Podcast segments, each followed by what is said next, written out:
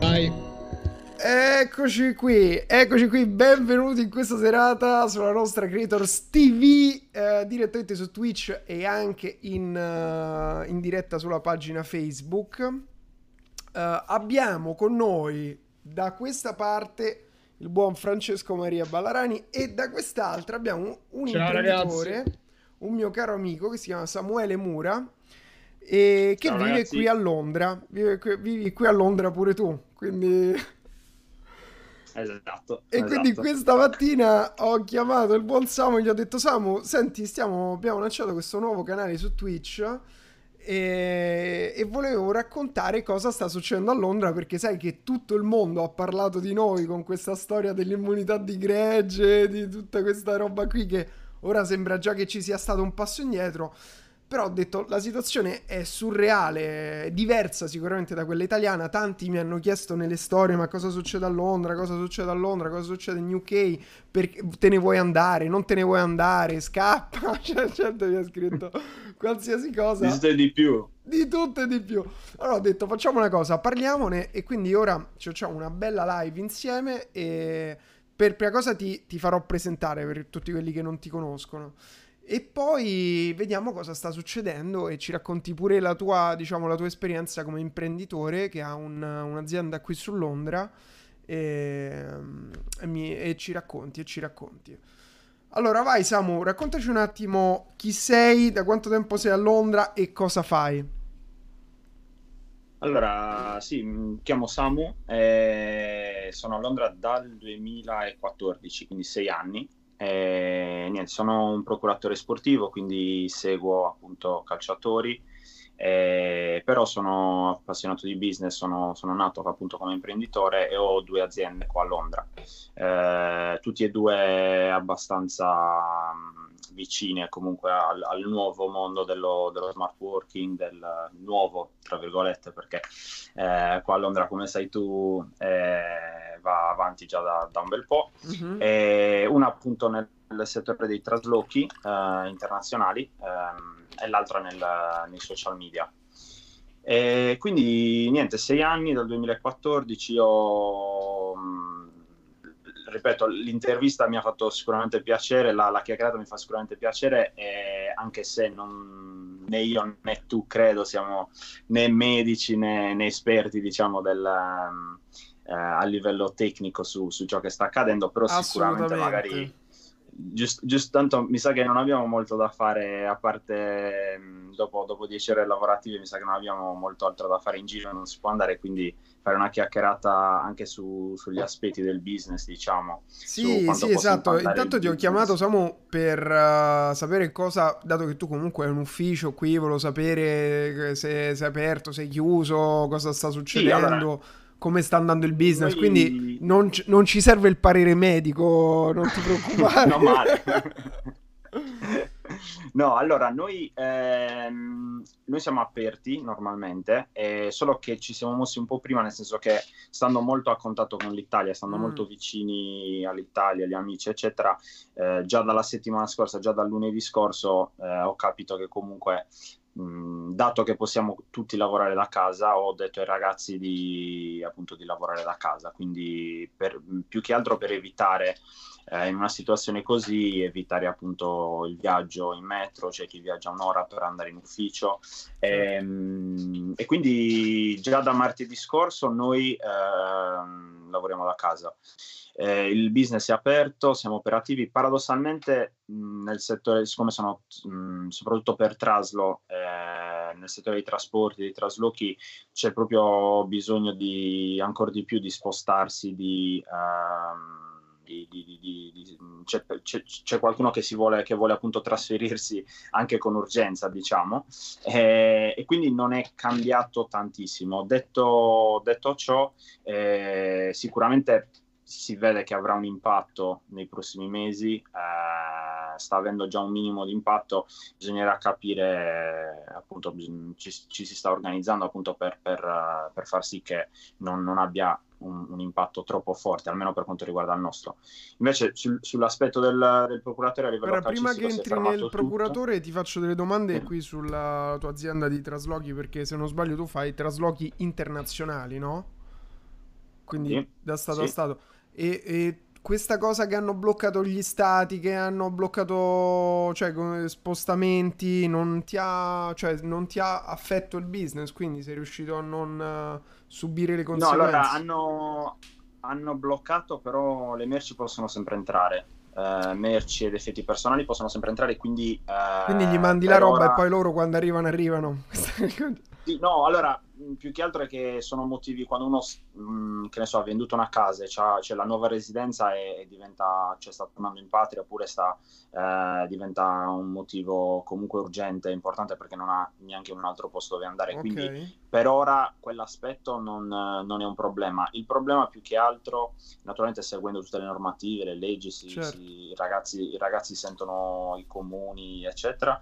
Naturalmente ha un impatto a livello che se tu in una situazione normale stai pensando che ne so fra tre mesi ok trasloco eh, prenoto il trasloco eccetera prenoto il viaggio adesso magari con questa situazione di incertezza naturalmente mh, aspetti mm-hmm. quindi l'impatto si vedrà cioè si sta già un po' vedendo si vedrà sicuramente nelle prossime settimane quando la gente mh, temporeggerà un po' di più e, e aspetterà almeno a capire eh, di che tempistiche stiamo parlando eccetera Ok, quindi ah, io invece pensavo che fosse stato un mezzo disastro con questa cosa, però in effetti UK è tutta aperta ancora.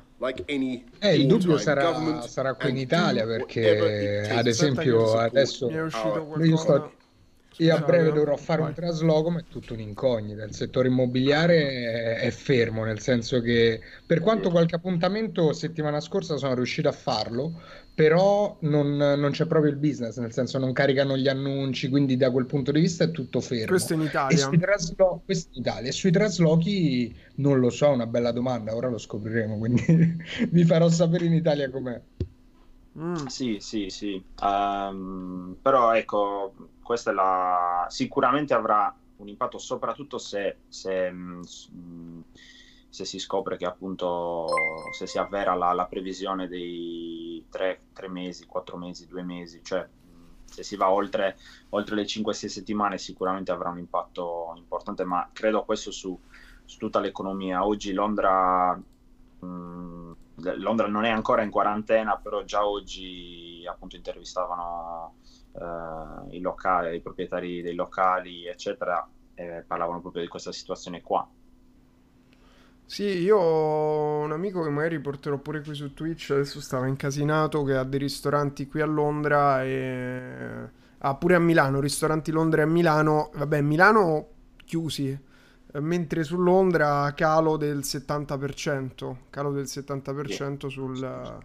Quindi locali vuoti praticamente, quindi difficoltà su questo. Poi più tardi verrà con noi in live uh, Silvia che è manager di un Byron, di, un, uh, di uno de- della catena Byron, che sono delle hamburgerie qui su Londra e lei non ha più camerieri perché i camerieri no, non stanno andando non, non, non si sì. stanno presentando per paura del virus e oggi poi ci racconterà che l'ultimo, che fine ha fatto l'ultimo, quindi non voglio spoilerare perché poi magari ce lo racconta. Ah ok, quindi c'è proprio sabotaggio anche interno, nel sì, senso sì, che comunque c'è qualcuno che è spaventato dalla situazione nonostante... Eh, sì, ma penso a Londra Uh, paradossalmente appunto il contrario, nel senso che il primo ministro, vabbè, sappiamo, come hanno riportato eh, attuava una, una, politica completamente diversa e agli, negli ultimi giorni erano, sono più i cittadini che stavano chiedendo proprio di, di fare qualcosa, di adeguarsi,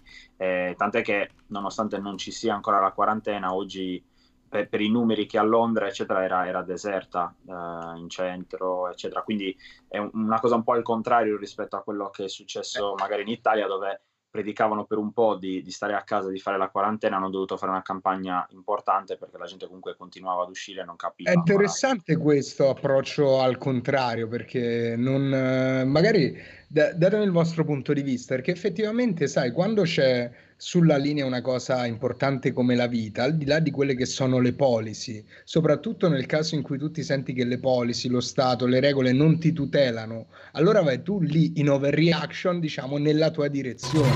Quindi per assurdo potrebbe anche rivelarsi vincente come strategia della, della pseudo paura, nel senso io ti dico noi non faremo niente e quindi tutti si, si iperorganizzano. Sì, un paradosso, però è così, è così o almeno si sta arrivando così.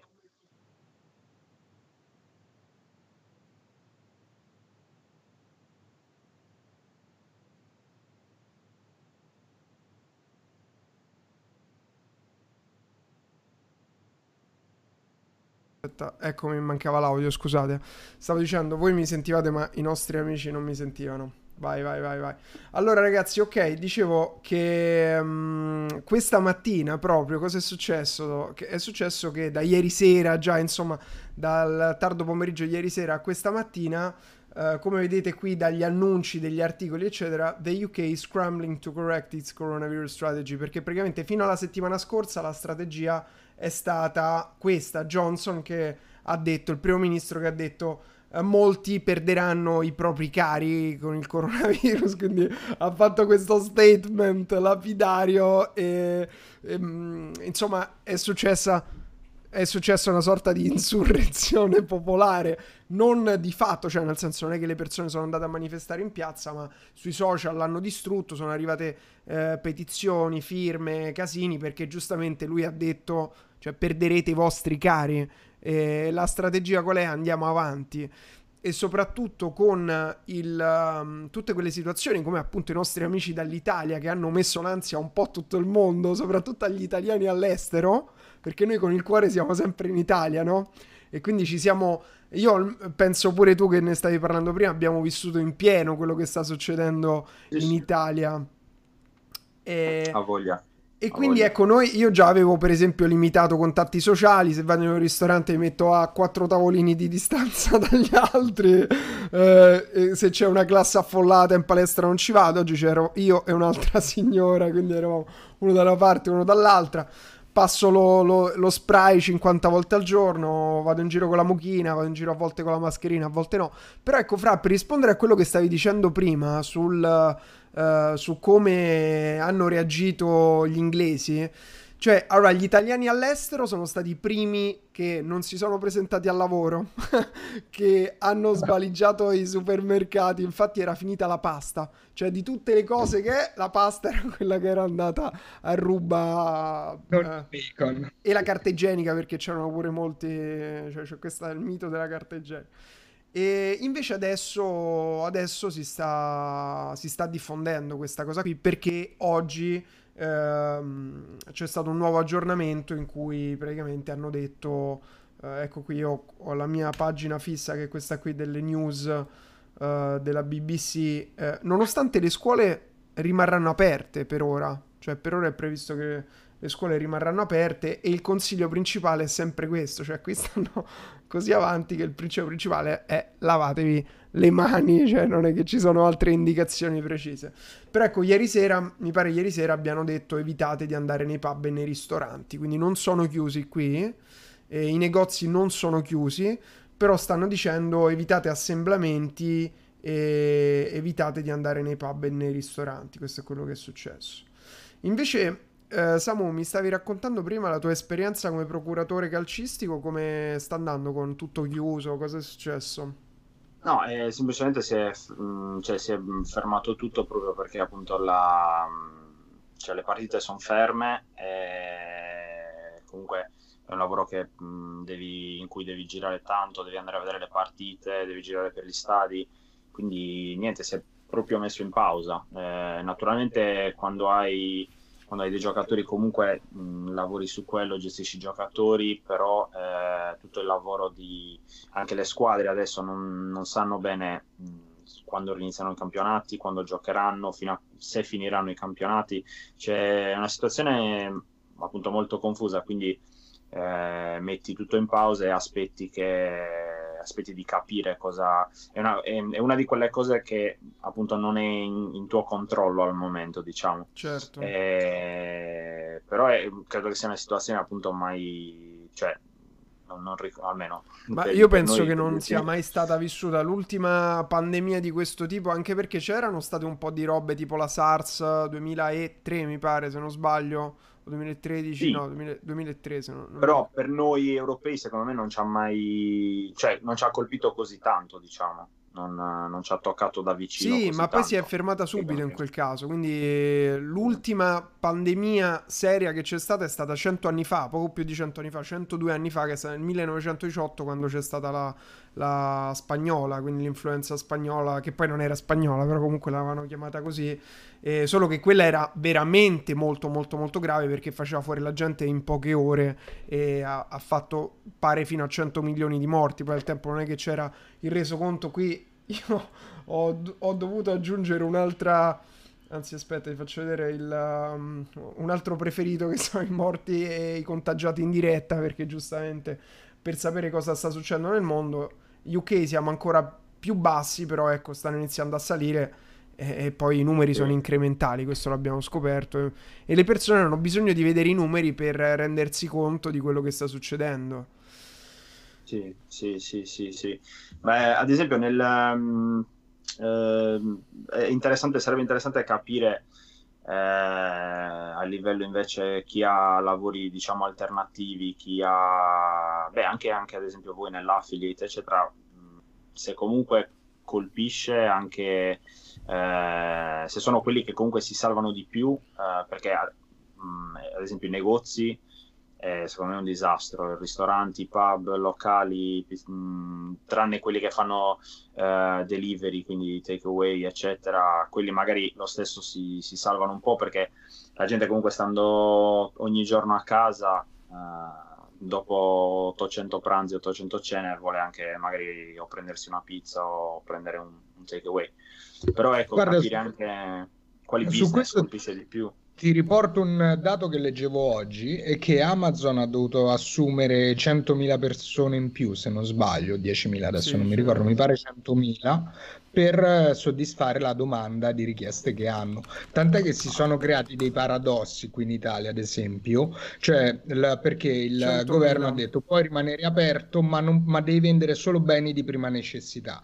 Quindi trovi scene ai supermercati che la corsia dei quaderni e delle penne è chiusa però tu puoi comprare tutto il resto. Però, e quindi quella roba la vai a comprare su Amazon, chiaramente, piuttosto che altre situazioni simili. Quindi, eh, per darti la mia risposta su questo, eh, dipende. Secondo me dipende molto dal tipo di prodotto. È chiaro che se oggi vuoi, ad esempio, spingere un prodotto che è molto vanity, molto sociale, che funziona così magari non è il momento più adatto, però tanti stanno investendo in competenze digitali, ho un mio amico, tanti stanno investendo in, in, allenamento da casa, ho il mio caro amico di Toronto, Giorgio, che lui è, lui è un investitore da momenti e quindi adesso che c'è la frenzy che tutti si vogliono allenare da casa lì a Toronto, ha, ha fatto stock di, di roba per allenarsi da casa, ha montato un pacchettino e lo sta vendendo tra amici e conoscenti, ma eh, lo vende al triplo triplo del prezzo, cioè, quindi sta, su alcune cose c'è tantissima, tantissima domanda che neanche si riesce a soddisfare alle volte. Sì, sì. Però è sicuramente interessante, è una mm, situazione che secondo me nessu- a cui nessuno naturalmente pensa, no? Eh, non è che dici, ok, domani arriva, arriva questo virus che... Eh, quindi nessuno pensa che dovrà chiudere eh, l'attività per sei settimane o, o, stare due mesi a casa. O... Quindi è, mh, niente, secondo me sicuramente dopo tutta questa storia eh, in, purtroppo insegnerà, purtroppo tra virgolette, cioè, avre, avremo comunque un po' tutti imparato sulla propria pelle tutti i vari business, i vari limiti anche dei, so, dei business fisici, eccetera, eccetera, eccetera.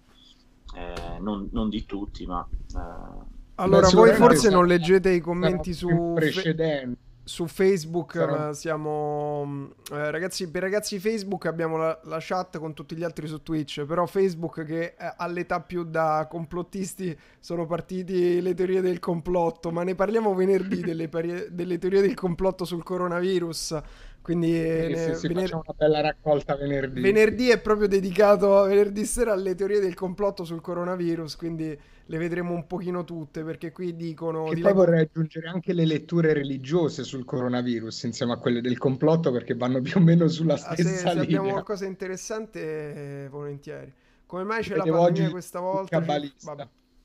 Ok, poi parleremo anche di questa cosa qui delle teorie del complotto. Oggi ci volevo un attimo focalizzare su quello che sta effettivamente succedendo senza dietrologie, anche perché sono cose che nessuno in realtà qui sa, perché nessuno è nei servizi, ehm, nessuno ha accesso a informazioni riservate, però ognuno poi si fa l'idea che vuole. Però ecco, la cosa che, che era interessante vedere è stato intanto questo uh, cambio di marcia che c'è stato totalmente nel... Uh, nel, nell'approccio del governo, cioè proprio un dietrofronte praticamente, dopo che c'è stata l'immunità di gregge. Ma tu hai avuto qualche, qualcuno, situazioni, amici che se ne volevano tornare in Italia o che erano preoccupati da questa situazione? Come la stai vivendo tu con i, i tuoi amici? Allora, no, io, cioè i miei amici no, eh, però nei vari gruppi, nei vari, cioè amici di amici, quindi gruppi creati, gruppi WhatsApp creati appositamente, mm. ho, visto sicuramente, ho visto sicuramente un po, di, un po' di panico, un po' di appunto qualcuno che voleva tornare, qualcuno che, dato che avevano tolto i voli, chiedeva appunto con i voli della, organizzati eh, appositamente chiede, c'è una raccolta firme anche per organizzare dei voli appositi, quindi sicuramente un, un po' di panico sì, anche perché la, la, la strategia, comunque la, l'approccio di, di, di Boris e del, del, governo inglese è stato molto particolare. Io non, non sto lì a, perché anche lì servono secondo me più competenze per capire giusto o sbagliato secondo me, detto in parole povere, lui, io mi sono fatto la mia idea che eh, loro hanno, vedevano il problema da lontano ed è la stessa cosa anche i cittadini, perché comunque quando ci vedevano anche le prime settimane, vedevano cosa succedeva in Italia, ci scherzavano su e non capivano mh, quanto fosse seria la cosa e non capivano che potesse da un momento all'altro arrivare anche qua. Quindi vedevano la cosa da lontano e finché la vedevano da lontano Boris mm, secondo me ha detto non ho i numeri per dire a tutti di stare a casa, non, uh, sarebbe forse stata la cosa più giusta da fare ma dice non ho i numeri per farlo, eh, proviamo ad andare avanti quando poi il problema è diventato tutto ad un tratto una, un, anche per loro un problema, a quel punto adesso appunto sta facendo marcia indietro. Eh, perché non, non credo abbia altre soluzioni. Quindi eh, però sì, sì inter- questo, questo, io mi sono fatto un giro questi giorni sul gruppo Italiani a Londra, questo qui su Facebook, veramente ne ho letto di, di ogni tipo, cioè gente che si comprava biglietti e non, e non riusciva, mm, cioè poi effettivamente gli annullavano i voli piuttosto che non trovano roba nei supermercati. Io ti devo dire, la mia esperienza da questo punto di vista, uh, adesso non so lì da te com'è la situazione supermercati, se, hai, se, se è successo qualcosa in particolare, c'è la roba. Noi, allora, noi da sempre facciamo, cioè da sempre, da quando siamo a Londra, da quattro anni facciamo la spesa online, quindi mm. perché comunque mh, mm, ci piace... Dove? Cioè, costa... Eh, se non sbaglio, Ocado. Ah, Ocado. Eh, Ocado è che in pratica Ocado è lo stesso un business interessante perché tipo non ha, non ha supermercati ma fa il business del appunto ha fatto il business del creare l'app tu ti scegli la roba dai supermercati dove vai sì. sempre tipo Waitrose, Tesco tutti gli altri e poi e lui, e lui te la porta a casa quindi per, per delle cifre veramente Fa da intermediario praticamente. Fa, da, fa da, praticamente da intermediario. Sì, è l'unico e... posto in cui ho trovato i baiocchi e i pan di stelle suocato, tra l'altro. Ah, era quello? sì, era quello. Sì, era quello. sì, sì. E, e, quindi, allora, fino a pochi giorni fa era tutto normale. Adesso anche lì online, tipo ieri era una cosa ridicola, c'era una, un'attesa di due settimane, se non sbaglio, per la prossima. Noi mh, eravamo già organizzati, però però non, vedi, quello lo capisco meno, la corsa al, cioè al prendere, che ne so, rotoli di carta igienica no, o, non l'ho pasta, que- quella non, non l'ho sicuramente capita anche perché mh, i trasporti, ripeto, mh, forse io so che non li bloccheranno, quindi cioè, la roba da mangiare ti arriverà sempre, il, il, il supermercato avrà sempre eh, a disposizione la roba. Ma soprattutto in un momento come questo dove non è più che sulle spalle del piccolo pizzi, come si chiama, il piccolo super mini market di zona, cioè ormai certo, è talmente certo. tanto organizzata la filiera online e offline che è, è anacronistico che si blocchi così, capito? Quindi... Forse, forse non c'eravamo, però dico, in seconda guerra mondiale, storie così, magari poteva anche succedere che tu uscivi, non sapevi se quando ti, ti tornava la spesa. Eh, adesso, cioè, nel, in questa situazione qua, è, cioè, non, non, può capitare diversamente. Quindi non capisco proprio questa corsa, crea forse anche un po' più di panico, un po' più di... Eh sì, crea più disagio. Disagio inutile. Dopo, dopo che vedi due supermercati presi d'assalto, il terzo che trovi lo prendi d'assalto due, quella è la esatto. reazione. Eh, esatto, Quindi esatto. Sì, sì, sì, è proprio una palla di neve. Ok, allora io una cosa che eh, per esempio ho visto che Ocado, cioè i supermercati online, come è successo un po' in Italia, hanno proprio allungato i tempi di consegna. Invece di de- delle solite, che ne so, ti consegno domani, ti consegno in giornata, ti consegno tra due o tre giorni, eh, mi sì. dava sì, sì. la settimana dopo. Anche sett- due settimane. Due settimane addirittura esatto. era arrivato. Ho visto Waitrose pure che mi dava per due settimane e non riuscivano a consegnare. Quindi a proposito di quello che dicevi prima, la cosa che ho visto sull'e-commerce, il business e-commerce, business affiliate, che ci sono alcuni business che sono proprio ehm, scoppiati, cioè sono veramente scoppiati, del, che sono quelli un po' più in riferimento al, alla situazione attuale, quindi chi ha alimentari, ma addirittura chi ha dei negozi di di prodotti alimentari e ha iniziato a dare la possibilità della delivery, gli stanno scoppiando le delivery, non sanno come consegnare, stanno andando loro a consegnare. Quindi questo eh, giustamente perché c'è questa frenesia del, dell'acquisto ai beni eh, alimentari per, per, paura. Io la capisco questa paura qui, cioè io per sicurezza qualcosa me la sono comprata, so, ho fatto arrivare Amazon tutti i giorni finché oggi non ho la cucina piena di roba, posso campare per un anno tranquillamente anche se scoppia una bomba in, in Piccadilly.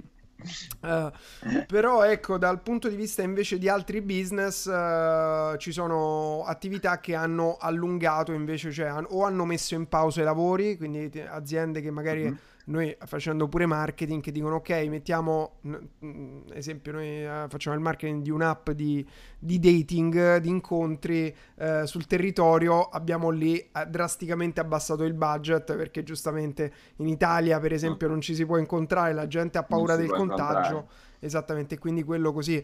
Um, ti faccio altri esempi, cioè, uh, per esempio elettronica, le persone stanno comprando meno prodotti di elettronica in questo momento perché diciamo non è il momento che ti metti a comprare il telefono nuovo, ecco, cioè che non sai se vivi, sì. se muori, sì. cioè c'è questo tipo... Eh, magari, magari, Netflix invece ha aumentato... Netflix se vedi, anzi, gli... ora magari lo vediamo insieme ha ehm, aumentato sicuramente sia gli abbonati che la, percentuale di tempo di visualizzazione al giorno. Assolutamente, tra l'altro volevo vedere il titolo in borsa, Phantom più 20% l'ultimo giorno. Ah no, vabbè, qui era sceso, ma niente. Ecco qui. Questo qui, sei mesi, no, niente. Allora pensavo da... È, è cresciuto, però se lo vedi sui 5 giorni non mi sembra che sia andato così bene. eh, sì. soprattutto in Italia. Sì, sì, ma sicuramente, cioè, servizi di questo tipo secondo me inizieranno, inizi- cioè avranno un bel boost. Uh, tipo, per esempio, stavo vedendo la mappa delle connessioni online e dei social media in diretta che non avevano mai avuto così tante connessioni sì, come in sì. questo momento. Beh, Instagram sta letteralmente esplodendo. Anzi, sì, sono tutti in diretta arri- su Instagram. So arrivati alle 5 di sera, secondo me poi c'è un, c'è un, crollo perché la gente non ne può più. Butta il telefono dalla finestra sicuramente. Dopo sei ore di... Sì, io ho visto dirette a praticamente ogni ora del giorno e della notte. Sì, sì, sì, sì, sì, sì. Challenge di tutti i tipi. Challenge di tutti i tipi, qualsiasi cosa praticamente. Senti, ti volevo dire, hai mh, mm, qualche altra cosa che può essere interessante? Intanto vediamo se ci sono delle domande qui per uh, Samu. Se, ragazzi, se avete no. domande fatele. Se tu Io Samu vuol... Twitch eh, per il momento. Eh? Però... Dico, io vedo quelle di Facebook, non vedo quelle di Twitch. Quelli di Twitch sono tantissime, solo che non so se ci sono domande. Se avete fatto domande, ragazzi, rifatele perché io ho 10.000 domande, tutte una accavallata dopo l'altra.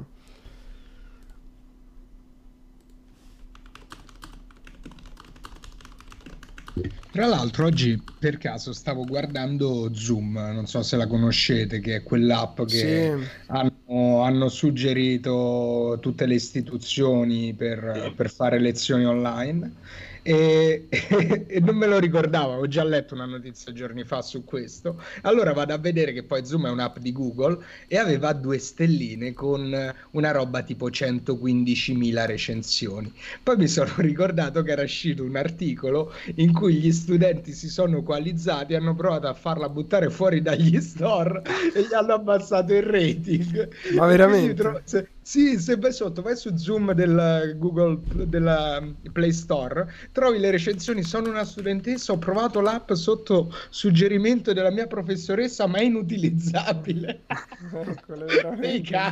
Quindi avevano provato, a, avevano provato a, buttarlo, a buttarlo giù. Sì. Scusate, intanto ecco qua, ho trovato pure Silvia. Sì, è molto, l'ho sentita più volte, consigliata, consigliata per, le, per i meeting, da, da, quel che, da quel che ho visto. Allora Samu, vuoi aggiungere qualcosa, raccontarci qualcos'altro? No, eh, ripeto, mh, mm, siamo in questa situazione di, di, domanda, nel senso che nessuno, nessuno sa quanto durerà questa cosa, perché adesso in Italia hanno detto il 3 aprile io non, non sono tipo che fa che crea panico o allarmismi, però io dubito che per il 3 aprile sia risolta questa, questa situazione. E in Inghilterra è ancora peggio perché non è neanche iniziata la quarantena, quindi eh, dobbiamo ancora attraversare diverse fasi che in Italia sono già passate. E quindi sì, è, vorrei, è interessante vedere, sono curioso di vedere come entrambi, come un po' in Europa in generale, i governi se aiuteranno, come aiuteranno, cosa, che provvedimenti prenderanno. E secondo me comunque molte attività per forza di cose non, non riusciranno a, a sopperire a, comunque a due mesi di questo è mesi, purtroppo io credo che sia proprio sicura questa cosa come il problema è, è, per le attività più piccole perché giustamente se tu sei una multinazionale hai soldi per fare la guerra uh, mentre se tu sei uno small business sì, sì. Eh, cioè veramente avrai difficoltà uh, su questo. Assolutamente sì poi anche, anche le multinazionali che con comunque eh, tanti store fisici, anche loro perché ogni giorno che sono chiusi sono, sono, cifre grosse comunque che non, eh sì, non entrano.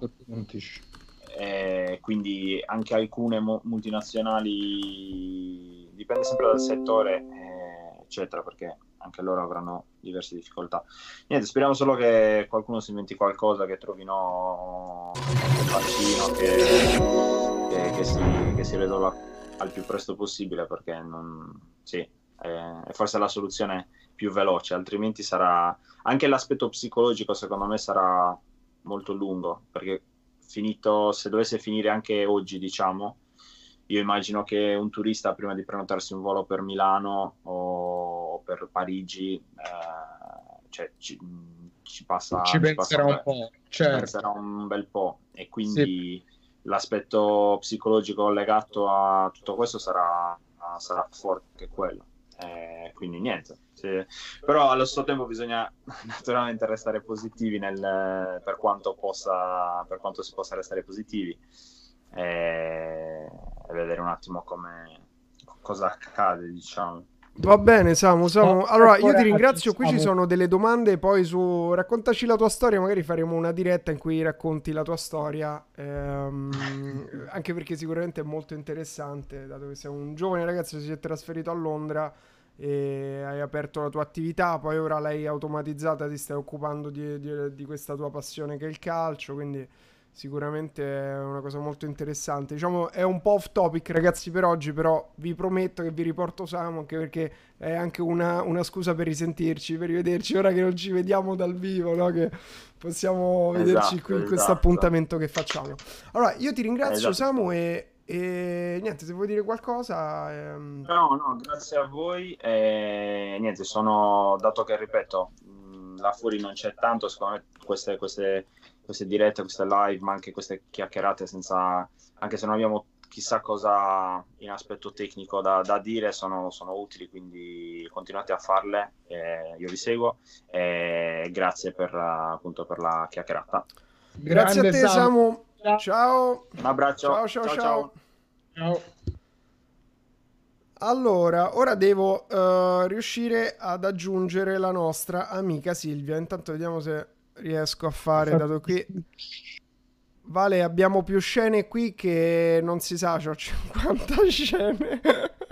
Mi sto confondendo. Ora intanto vediamo se riesco ad aggiungere Silvia. Fammi un attimo vedere.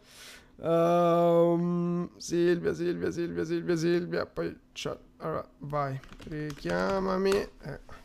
E così la aggiungiamo. Uh, allora, fra... Eh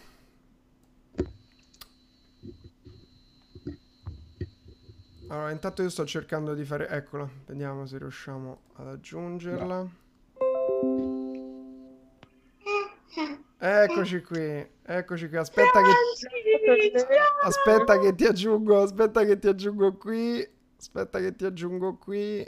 Vediamo se ce la faccio, ce la posso fare. Eccola qui. Stai, Fra? Tutto bene, come state voi? Eccola! Siamo vivi. Ciao Chloe! Eh, io volevo venire a febbraio, ma mi hanno bloccato qui a Milano. Uh. Eh, allora, sì. ciao Chloe. Ciao patatina. Sì, ciao Chloe. ok, scusa, io credevo che erano le sei e mezza inglesi, ho realizzato solo dopo che dicevi quelle italiane. Sì, dicevo quelle italiane, dicevo quelle italiane. Allora, intanto sei live, tu adesso vedi solo Fra, ma sei davanti a tutti i nostri amici di Creator, sei già stata buttata. Sì, devo stare attenta, ok. Devi? Scusami. Stare attenta quando parlo. No, no, puoi fare quello che ti pare, qui siamo, come si dice a Napoli, in tamicizia. E, um, allora, che bella che c'è pure Chloe. Allora, io ti ho portato qui intanto così ci racconti quello che fai, perché noi ci conosciamo da tanti anni, però tu hai fatto una tua carriera qui a Londra, che sei arrivata da zero, eh, e oggi sei manager di una, di una grande catena di, di ristorazione e poi che ci racconti, uh, ci racconti cosa sta succedendo, come la stai vivendo tu e come quello che stai vedendo anche da manager con i ragazzi che ti scappano, che non si presentano. Beh sì, sono, lavoro per questa compagnia inglese da sei anni. Eh, ultimamente, ad esempio oggi abbiamo un ragazzo, è venuto a lavoro, si è uh-huh. presentato e ci ha raccontato che i suoi coinquilini sono in quarantena. che hanno il Covid? Eravamo un attimo confusi, gli abbiamo fatto cosa ci fai qua? Devi andare a casa e lui non, non voleva andare. E abbiamo dovuto chiamare l'head office per... Ma non voleva andare perché non lo pagano se andava a casa? Mm? Non lo pagano se, andava, se non lavorava? Com'è la storia lì? Uh, ok, non so bene come funziona, però tipo, mh, mm, funziona così. In pratica se il governo decide di chiudere tutto, le assicurazioni pagano il personale. Ok. Quindi io manager vengo pagata. Okay. Credo che i camerieri e quelli che non hanno il salary monthly Uh-huh. Loro dovrebbero fare applicazione alla sick pay, che credo che sia sugli 80 pound a settimana, una miseria. Okay, quindi non ci paghi neanche l'affitto praticamente. No, l'altro giorno stavo leggendo qualcosa sull'Universal Credit, che le persone in uh, quarantena possono fare l'application per questo Universal Credit. Eh, non so bene come funziona. Di solito l'Universal Credit lo puoi prendere solo se lavori Uh-huh. E in pratica loro ti aggiungono i soldi che ti mancano per pagare le bills, il rent o cose del genere. Dai, che patata. Senti, ma raccontami un attimo come la stai vivendo lì a livello a livello di clientela, di situazione, cioè immagino sia crollato tutto, che cosa sta succedendo? Sì. È quello il fatto, avevamo tutti gli studenti dell'università, le università chiudono la prossima settimana, quindi Ok. la gente deve essere zozza, andare in giro, non ho visto nessuno con la mascherina, non ho visto nessuno con i guanti, credo di essere l'unica la mattina. Mhm. Ehm, eravamo strapieni oggi, come eravamo strapieni venerdì e non ce l'aspettavamo. Ah, quindi oggi perché eravate pieni. alla fine sì, Ok. E se- siamo stati pieni da luna di pomeriggio, deve essere che la gente aveva finito i meeting e sono andati tutti a mangiare fuori. Mhm. Eh, non lo so, è weird la situazione, solo quello il fatto. Vai in giro e vedi i supermercati vuoti e la gente che fa botte, però allo stesso tempo vedi anche le metro piene, ristoranti pieni, nessuno che prende precauzioni. Certo, certo, Eh. c'è questo, c'è questo paradosso. Chloe sta andando a scuola? Come, come stanno le scuole? Che dicono? madre, ok? Non ho scelto. Quindi fai homeschooling. Va bene. Chloe sta andando a scuola.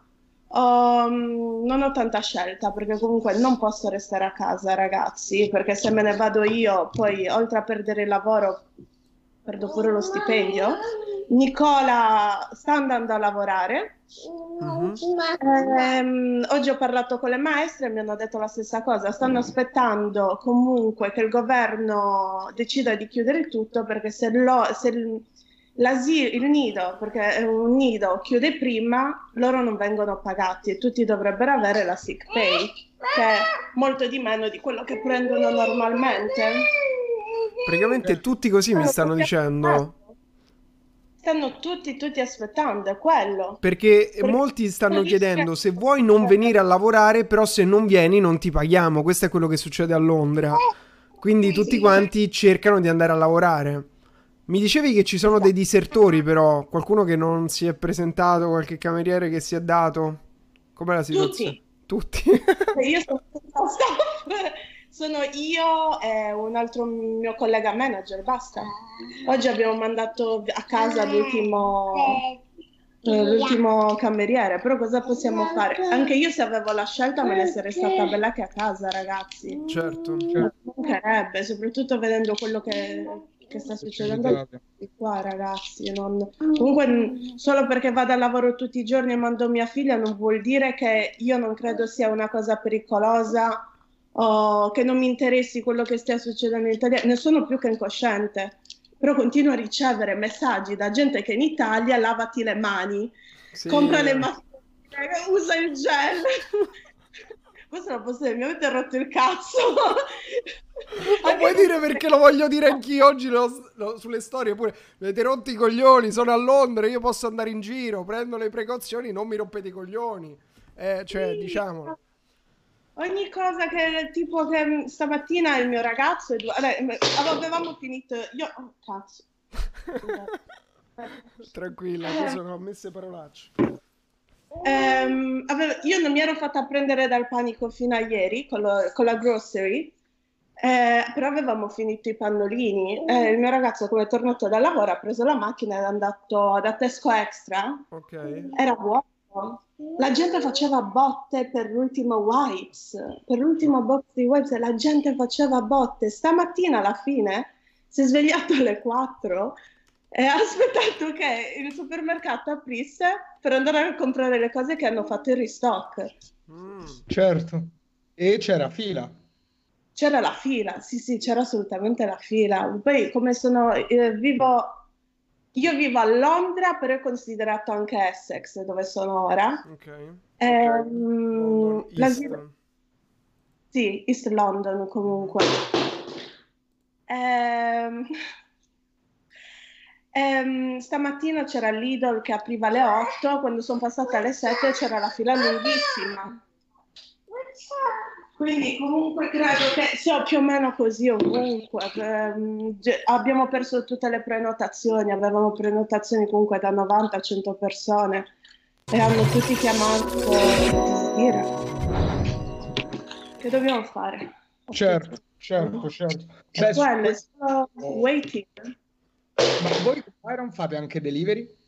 Mm? Con Byron fate anche delivery? Non volevo dire dove lavoravo, grazie. Non l'avevamo detto. Non ti preoccupare Silvia, l'avevo già detto io prima che entrassi. Non l'aveva già detto già, l'aveva già detto già.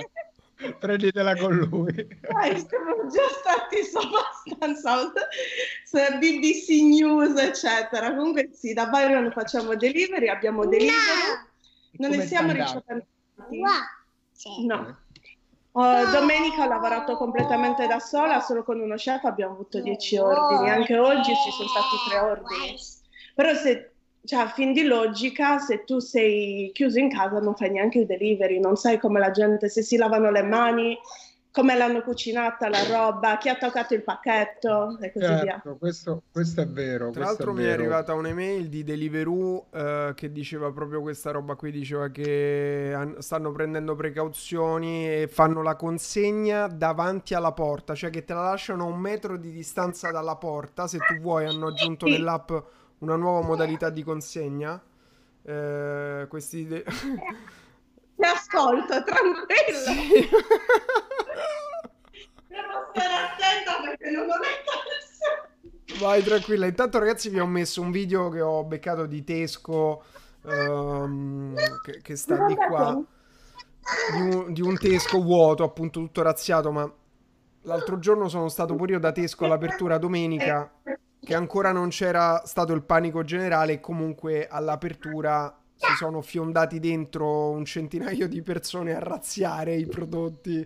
Erano finite le uova, erano finita, era finita la pasta. Comunque, ragazzi, la cosa più bella è che per quanto ci sia la frenzy, però alcuni prodotti non vengono presi. Tipo, stavo vedendo, io ho una passione per le pagine eh, funny americane e lì hanno, hanno finito tutte le pizze surgelate, tutte tranne quella con l'ananas. Era incredibile. Strano. Va, bene, va bene fare scorte, però fino a un certo punto. Non della pizza con l'ananas. Comunque, ragazzi, questa non è America, è questo che vi ho, il video che vi ho messo. Questo è Tesco Londra. Quindi per, eh, per avere un'idea. Noi abbiamo trovato solo fusilli, non c'erano altri tipi di pasta. Mm, ok. E, ehm, difficoltà mi dicevi i pannolini che sentivo che non si trovavano. Cleaning wipes, toilet paper, la gente a quanto... Dicevamo tanto che gli inglesi erano zozzi, però a quanto pare... Invece Sì. acquistano... Toilet paper perché giustamente non avendo il bidet è l'unico modo, no? È la toilet paper. Cioè, non, non ci sono alternative. Bagnati. Eh? Eh, Usi wipes che sono bagnati più della Sì, ma non so se loro le usano queste cose qui. Non, non lo so. Me lo sono sempre chiesto anch'io, lo sai. Beh, la tradizione? Senti, e disposizioni dall'azienda ora quindi che cosa vi hanno detto di fare? Come affrontare questa situazione di panico generale, di calo del eh, fatturato? Wash your hands, eh, tagliare il labor e fare i soldi, punto. Vabbè, quello che dice lo Stato praticamente, cioè al- Non è allineato. di tanto, è quello, non... Ma invece là, dai Royals c'è stata qualche statement, qualche comunicazione? Io non ho sentito niente. Gianluigi? Ma di cosa di? Dei Royals, dei reali. No, avevo visto solo un meme molto simpatico che era quello che mm, il primo ministro diceva preparatevi a perdere i vostri cari e la regina, gli- e la regina gli diceva mi dispiace per lei, condoglianze per lei, però non ho visto altro. I don't think so. esatto, I don't think so. Quello. No, oh, forse ho letto, però non so se è una fake news, Eh. che la regina tipo se n'è andata, sta dormendo fuori Londra, una cosa del genere, non sta a Buckingham Palace. Però mi sa che non sta tutto l'anno a Buckingham Palace, quindi non lo so. Credo, è l'unica notizia che ho letto. No, Bene, leggo quindi che in momenti eh, di crisi Queen meglio, meglio non esporsi. 93 anni ha. Di più. No, dice che dopo che è stato il weekend 97 a Windsor è tornata a Buckingham Palace, quindi sta qua dietro in questo momento la regina. Eh, niente, è tornata, pare che sia tornata. Ieri hanno fatto tutta la parata qui a Buckingham Palace con la banda. Non so se hai visto su Instagram che c'era la fanfara e tutto. No, lei sta bella carica, bella tranquilla, quindi per i suoi sudditi sta una bomba qui. Com'è la situazione al centro? Al centro da te? Com'è? più centrale di me, quindi com'è la situazione? Cioè c'è il movimento? Eh no, la situazione è che mm, sicuramente si è svuotata. Aspetta un attimo che... devo andare ad aprire la porta. Vai, arrivo, scusate. Eh. Come stai qua? Bene, bene, in quarantena ma bene. Qui, qui, hai visto, vabbè, la situazione è quella che è, nel senso che da, da, una parte però ti posso dire il fatto che lo Stato abbia riconosciuto un po' la, la situazione per com'è, eh, a livello psicologico dà un po' più di tranquillità alle persone, nel senso che dice ok, se l'abbiamo ammesso a livello nazionale non sono io che ne vado di mezzo singolarmente, ma you know, è, una, è una situazione che tocca tutti, quindi quello, quello sicuramente è un aspetto positivo. Per il resto, gente che non rispetta le, nor- le, normative, assembramenti, ma quello penso che tutto il mondo è paese su questo. Vedevo oggi in Florida, oggi o ieri c'erano le spiagge piene, quindi io no. ma guarda, una cosa che ho notato qui... Che stanno facendo party tutti i giorni. Flash. Dove? Dove stanno facendo parti, Silvia? Non ho sentito. Uh, le mie cugine australiane che le ah, seguo okay. su Instagram. È assurda come situazione, cioè le vedo proprio. Mi sa, e, mi sa che Tom Hanks è in Australia isolato ora, no? Sì, può sì, darsi, sì, sì. darsi. perché era arrivato là, vi ho perso. Okay. Comunque vi dico, eh... qui a Londra la situazione è che um, Uh, la situazione a Londra è che mh, mm, vedo le strade proprio svuotate, sai, qui al centro in genere c'è il panico, sabato e domenica erano vuote, non sembrava sabato e domenica, che è una meraviglia vedere Londra vuota, anche perché se c'era la gente non me la sentivo di andare in giro. Uh, perché secondo me la gente non sta viaggiando, con, uh, quindi c'è tanta paura del... De- c'è, tant- c'è, tanta paura dei esatto. viaggi, quindi ci sono pochissime persone, che, pochissimi turisti. Non sento voci italiane, che è, me- è stranissimo a Londra non sentire le voci di altri italiani. Ma non siamo tornati a casa? Eh sì, però sono dentro casa gli italiani, questo si, si sente che sono dentro casa. E ti dico... La gente è tornata. È tornata? Fregati della situazione. E girava anche questo non so se è una fake news perché non sono tanto aggiornata su queste cose. Mm. ho, ho, la mia mafia di mamme italiane a Londra dovete sapere. Sì. sono sempre tutto prima di me sono quelle che mi aggiornano su tutto. A quanto pare parlavano di questo volo che sarebbe partito dall'Irlanda e da Londra. Era tipo l'ultimo volo per andare in Italia e tutti a quanto pare stavano pensando di ritornare, nonostante che trovo sia ridicolo. Eh, non... Ma in un momento come questo, sicuramente diciamo, andare nell'occhio del ciclone non è, non è mai il top, ma in generale viaggiare non, non, è, non è conveniente perché comunque vai in un aeroporto, in aereo, cioè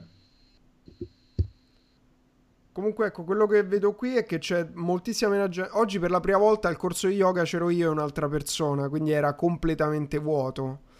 Eh, la... ci, ci, sono molte più. Ma ti dico, è, è, stato da. Che giorno è oggi? Lunedì o martedì? Martedì. È da praticamente, praticamente ieri che ho visto veramente un cambiamento prima di ieri ancora, per esempio, io avevo degli eventi qui da fare nelle prossime settimane. Quelli organizzati dagli italiani sono stati annullati già da settimane fa avevo delle scene uh, di business, cose italiane, tutte annullate con più persone, mentre quelle inglesi, anche scene di gala, cose di questo tipo, sono state annullate solamente oggi, perché oggi sono arrivate le disposizioni di evitare assemblamenti e di, di evitare di andare nei ristoranti e queste robe qui. Tra Quindi... l'altro, se non sbaglio, eh, anch'io ho dei, dei meeting, ma li hanno chiusi per, per 5 mesi.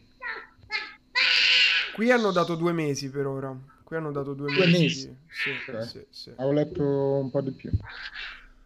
Sono andato al corso yoga. Qualcuno dice perché sei andato al corso yoga? Perché, um, uh, perché se no mi, spa- mi sparo dentro casa e quindi continuo a fare yoga. Tanto non c'era nessuno e mi sento abbastanza tranquillo. Quando sarò molto preoccupato non, non andrò o quando non si potrà andare. Quindi quando ma sicuramente se c'era tanta gente non ci andavo. Sono andato per vedere se c'era qualcuno che tossiva, me ne andavo. Io spruzzo il deodorante ovunque, quindi utilizzo tutte le varie cose di precauzione. Poi è una sala super ventilata, quindi ecco, queste sono le cose mm, che sono che, che, mm, che faccio.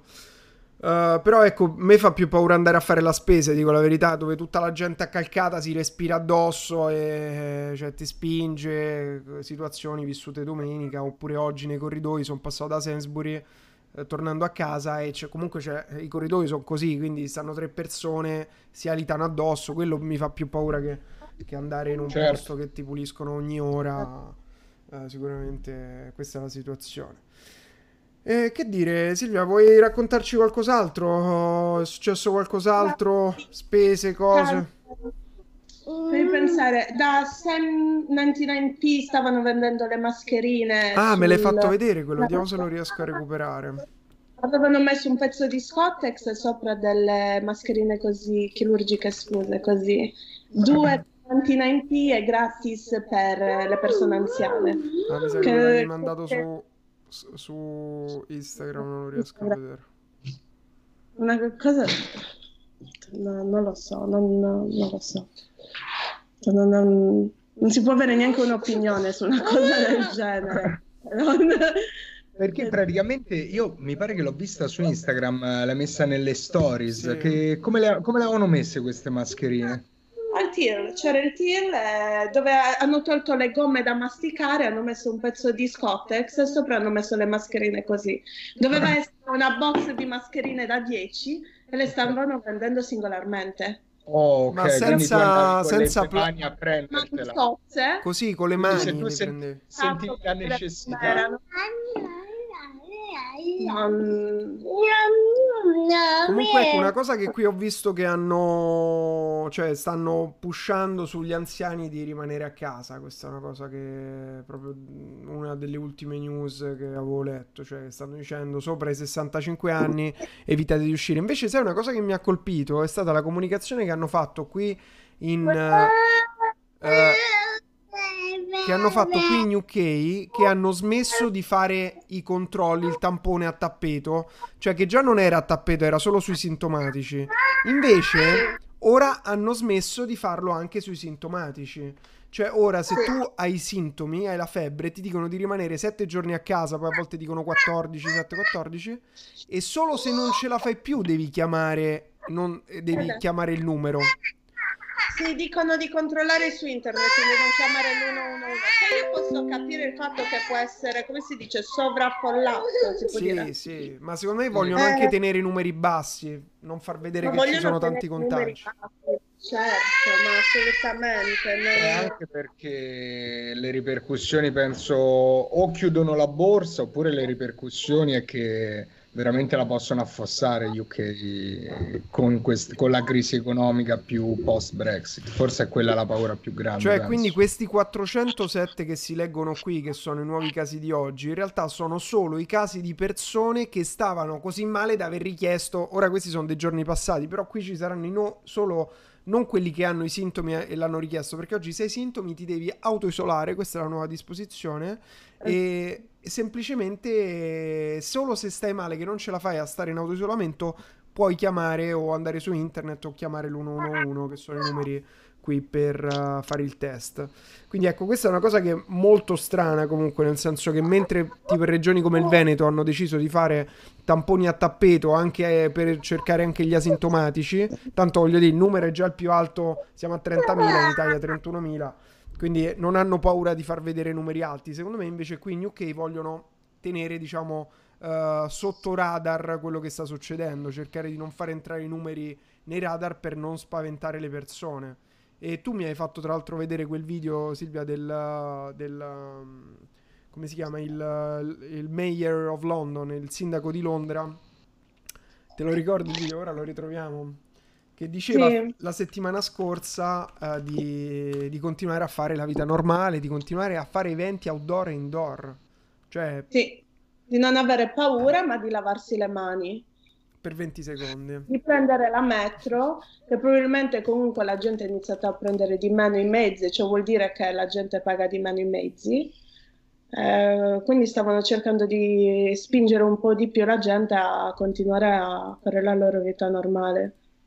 Poi però mi sa che ieri o due giorni fa ha fatto un altro video dove, mi sa ieri, dove diceva di evitare i posti affollati, di non andare in metro e se era possibile di rimanere a casa. Vediamo se lo trovo. Guarda, di questo ne stavamo parlando prima con Lucrezia, che c'era il caro Donaldo che ha fatto l'ennesimo statement che non c'entra niente con gli ultimi cinque che ha fatto e che oggi effettivamente, non so se anche prima era così, però oggi quello che spesso succede è che de- fanno uno statement, una dichiarazione che dice una cosa, il giorno dopo una che ne dice un'altra, il giorno dopo una che ne dice ancora un'altra, però non c'è questo, diciamo, questa chiamarli nel fallo, cioè non, non, si, non si, crea mai un, un, livello di dire cazzo, ma hai detto tre cose che non c'entrano l'una con l'altra, cioè, è un gioco che può funzionare all'infinito, però per, e questo però effettivamente succede sempre più spesso. Poi è chiaro, ognuno con le sue con la sua strategia comunicativa, tipo quella di Donaldo è lui fa statement bold, eh, come se non avesse mai detto nient'altro e come se non dirà mai nient'altro. Magari lì in UK è un po' diversa perché è quasi una presa di coscienza, però effettivamente c'è tanto questo cambiare opinione, eh, magari non sempre in modo trasparente, ecco, cioè in base a quello che richiede la situazione. Guarda, io la cosa più, diciamo, grande che ho visto è stata mm, la, la, prima cosa che avevano detto, quella dell'immunità di gregge, tutta quella roba lì che ha fatto incazzare tutti. E dopodiché il dietrofront che hanno fatto oggi, praticamente negli ultimi giorni, dopo il weekend, ieri e oggi, che hanno detto invece di, di evitare luoghi affollati, evitare, addirittura dicono di evitare di entrare nei pub e nei ristoranti, cosa che fino all'altro giorno... Sempre advice, quindi comunque le compagnie, i brand sono stanno advice, perdendo sì, sono consigli. È quello, ti stai distruggendo la tua economia straight away, così. Sì, sì, sì. È, è, è quello, si sta eh, buttando la zappa sui piedi. No, no, no. Sì. No, no, no.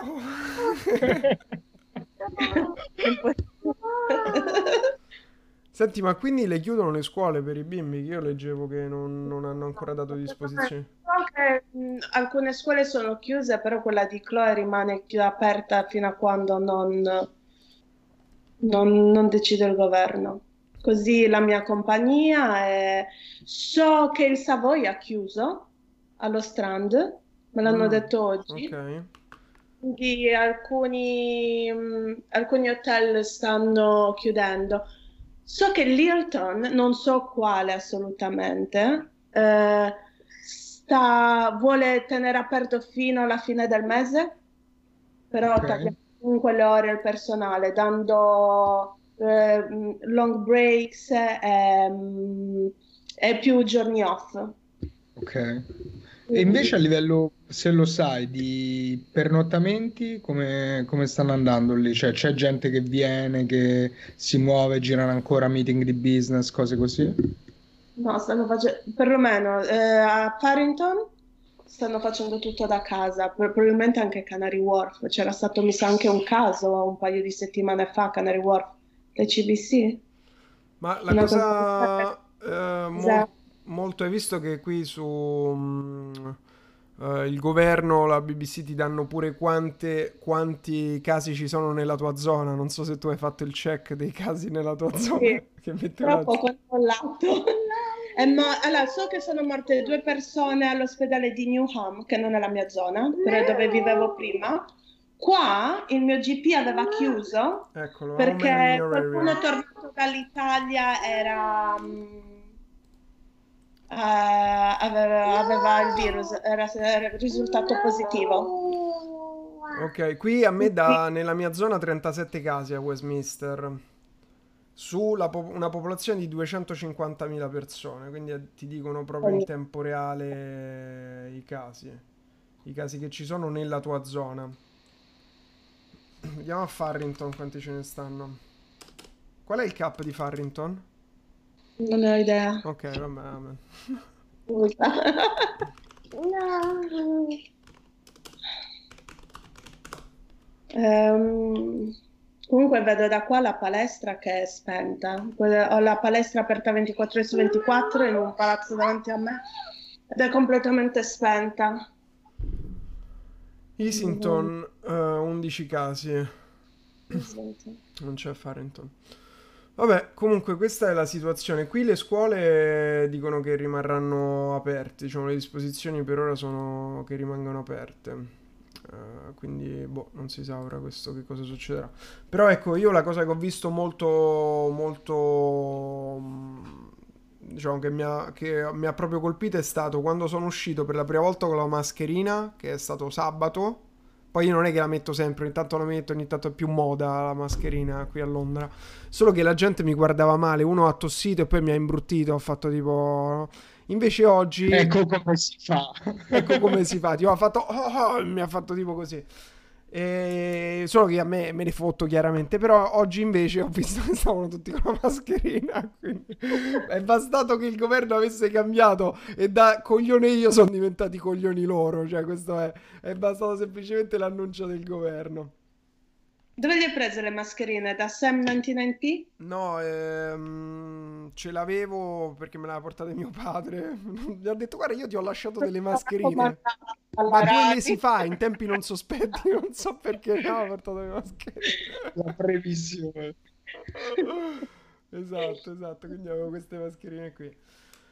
Va bene Silvia, eh, dai, speriamo vada tutto bene. Qui per ora le cose rimangono aperte, poi vedremo. Se abbiamo un aggiornamento, tu scrivimi, magari facciamo un'altra live.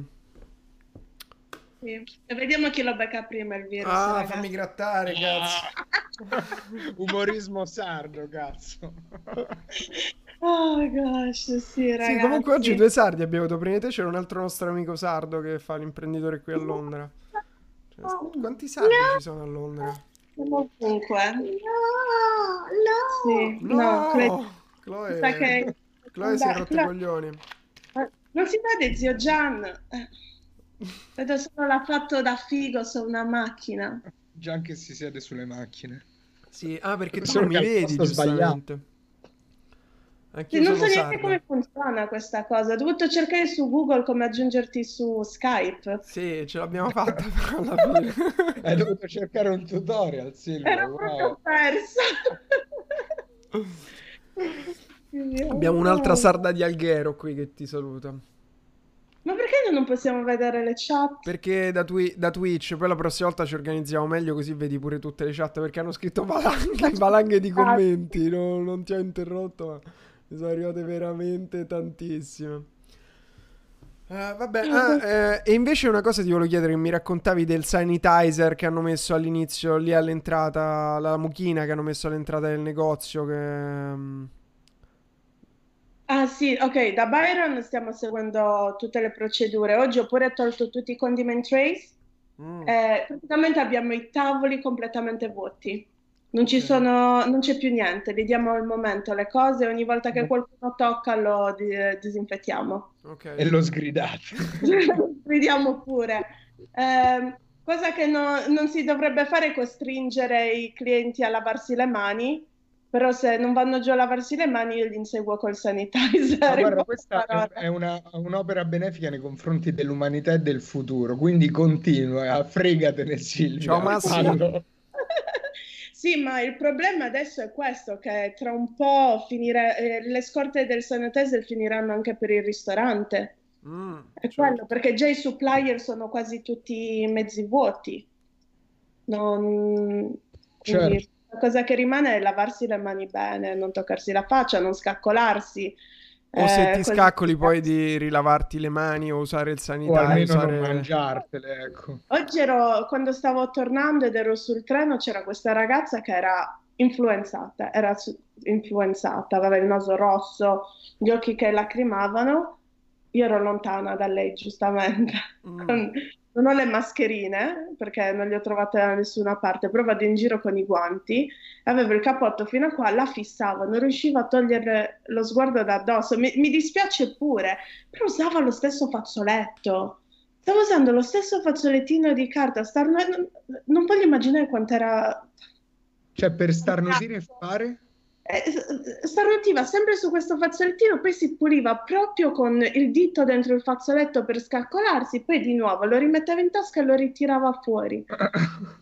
E aveva anche una stava facendo una cultura, magari era una ricercatrice. Comunque, eh, Massimiliano ci sta scrivendo di non, minim- di non minimizzare, ma qui non stiamo minimizzando, cioè c'è poco da minimizzare. Siamo... Però o ci mettiamo a urlare e piangere in diretta, oppure uno cerca di prendersela bene. Che è successo? Silvia, un attimo che diventi booby streamer. eh. Dobbiamo alzare gli ascolti. Sta- Stava diventando un canale hot tutto a un tratto. Ma a parte questo, io stavo pensando, se perdi il lavoro, Eh, io mi metto a fare tipo le telefonate erotiche, Ma cose del ormai ci stanno le booby streamer, tu basta che giochi ai videogiochi un po' sco- poi ti mando qualche riferimento, non ti Mandami- preoccupare. Favore, Te, te la do io la via della Magari- digitalizzazione. Le booby stream. Ci sono- Ok, interessante come cosa, Tra vedi? l'altro nel frattempo ci hanno di mandato informazioni. che in USA c'è la corsa alle armi, tutti in fila negli stati più colpiti, cioè il senso di questa cosa, vabbè magari... Ma siamo matti. Cosa vuoi? Giustamente. Beh, c'è, c'è un meme molto bello eh, con il, come si chiama, il commissario Winchester Eh. della famosa puntata del virus dalla Cina che Mm, prova a sparare ai microbi. È esattamente quello che sta succedendo in America.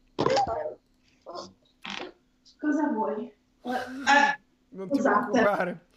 Sì, è, la, è la cosa peggiore chiamarmi. Cosa vuoi, Troy? Do you want that one?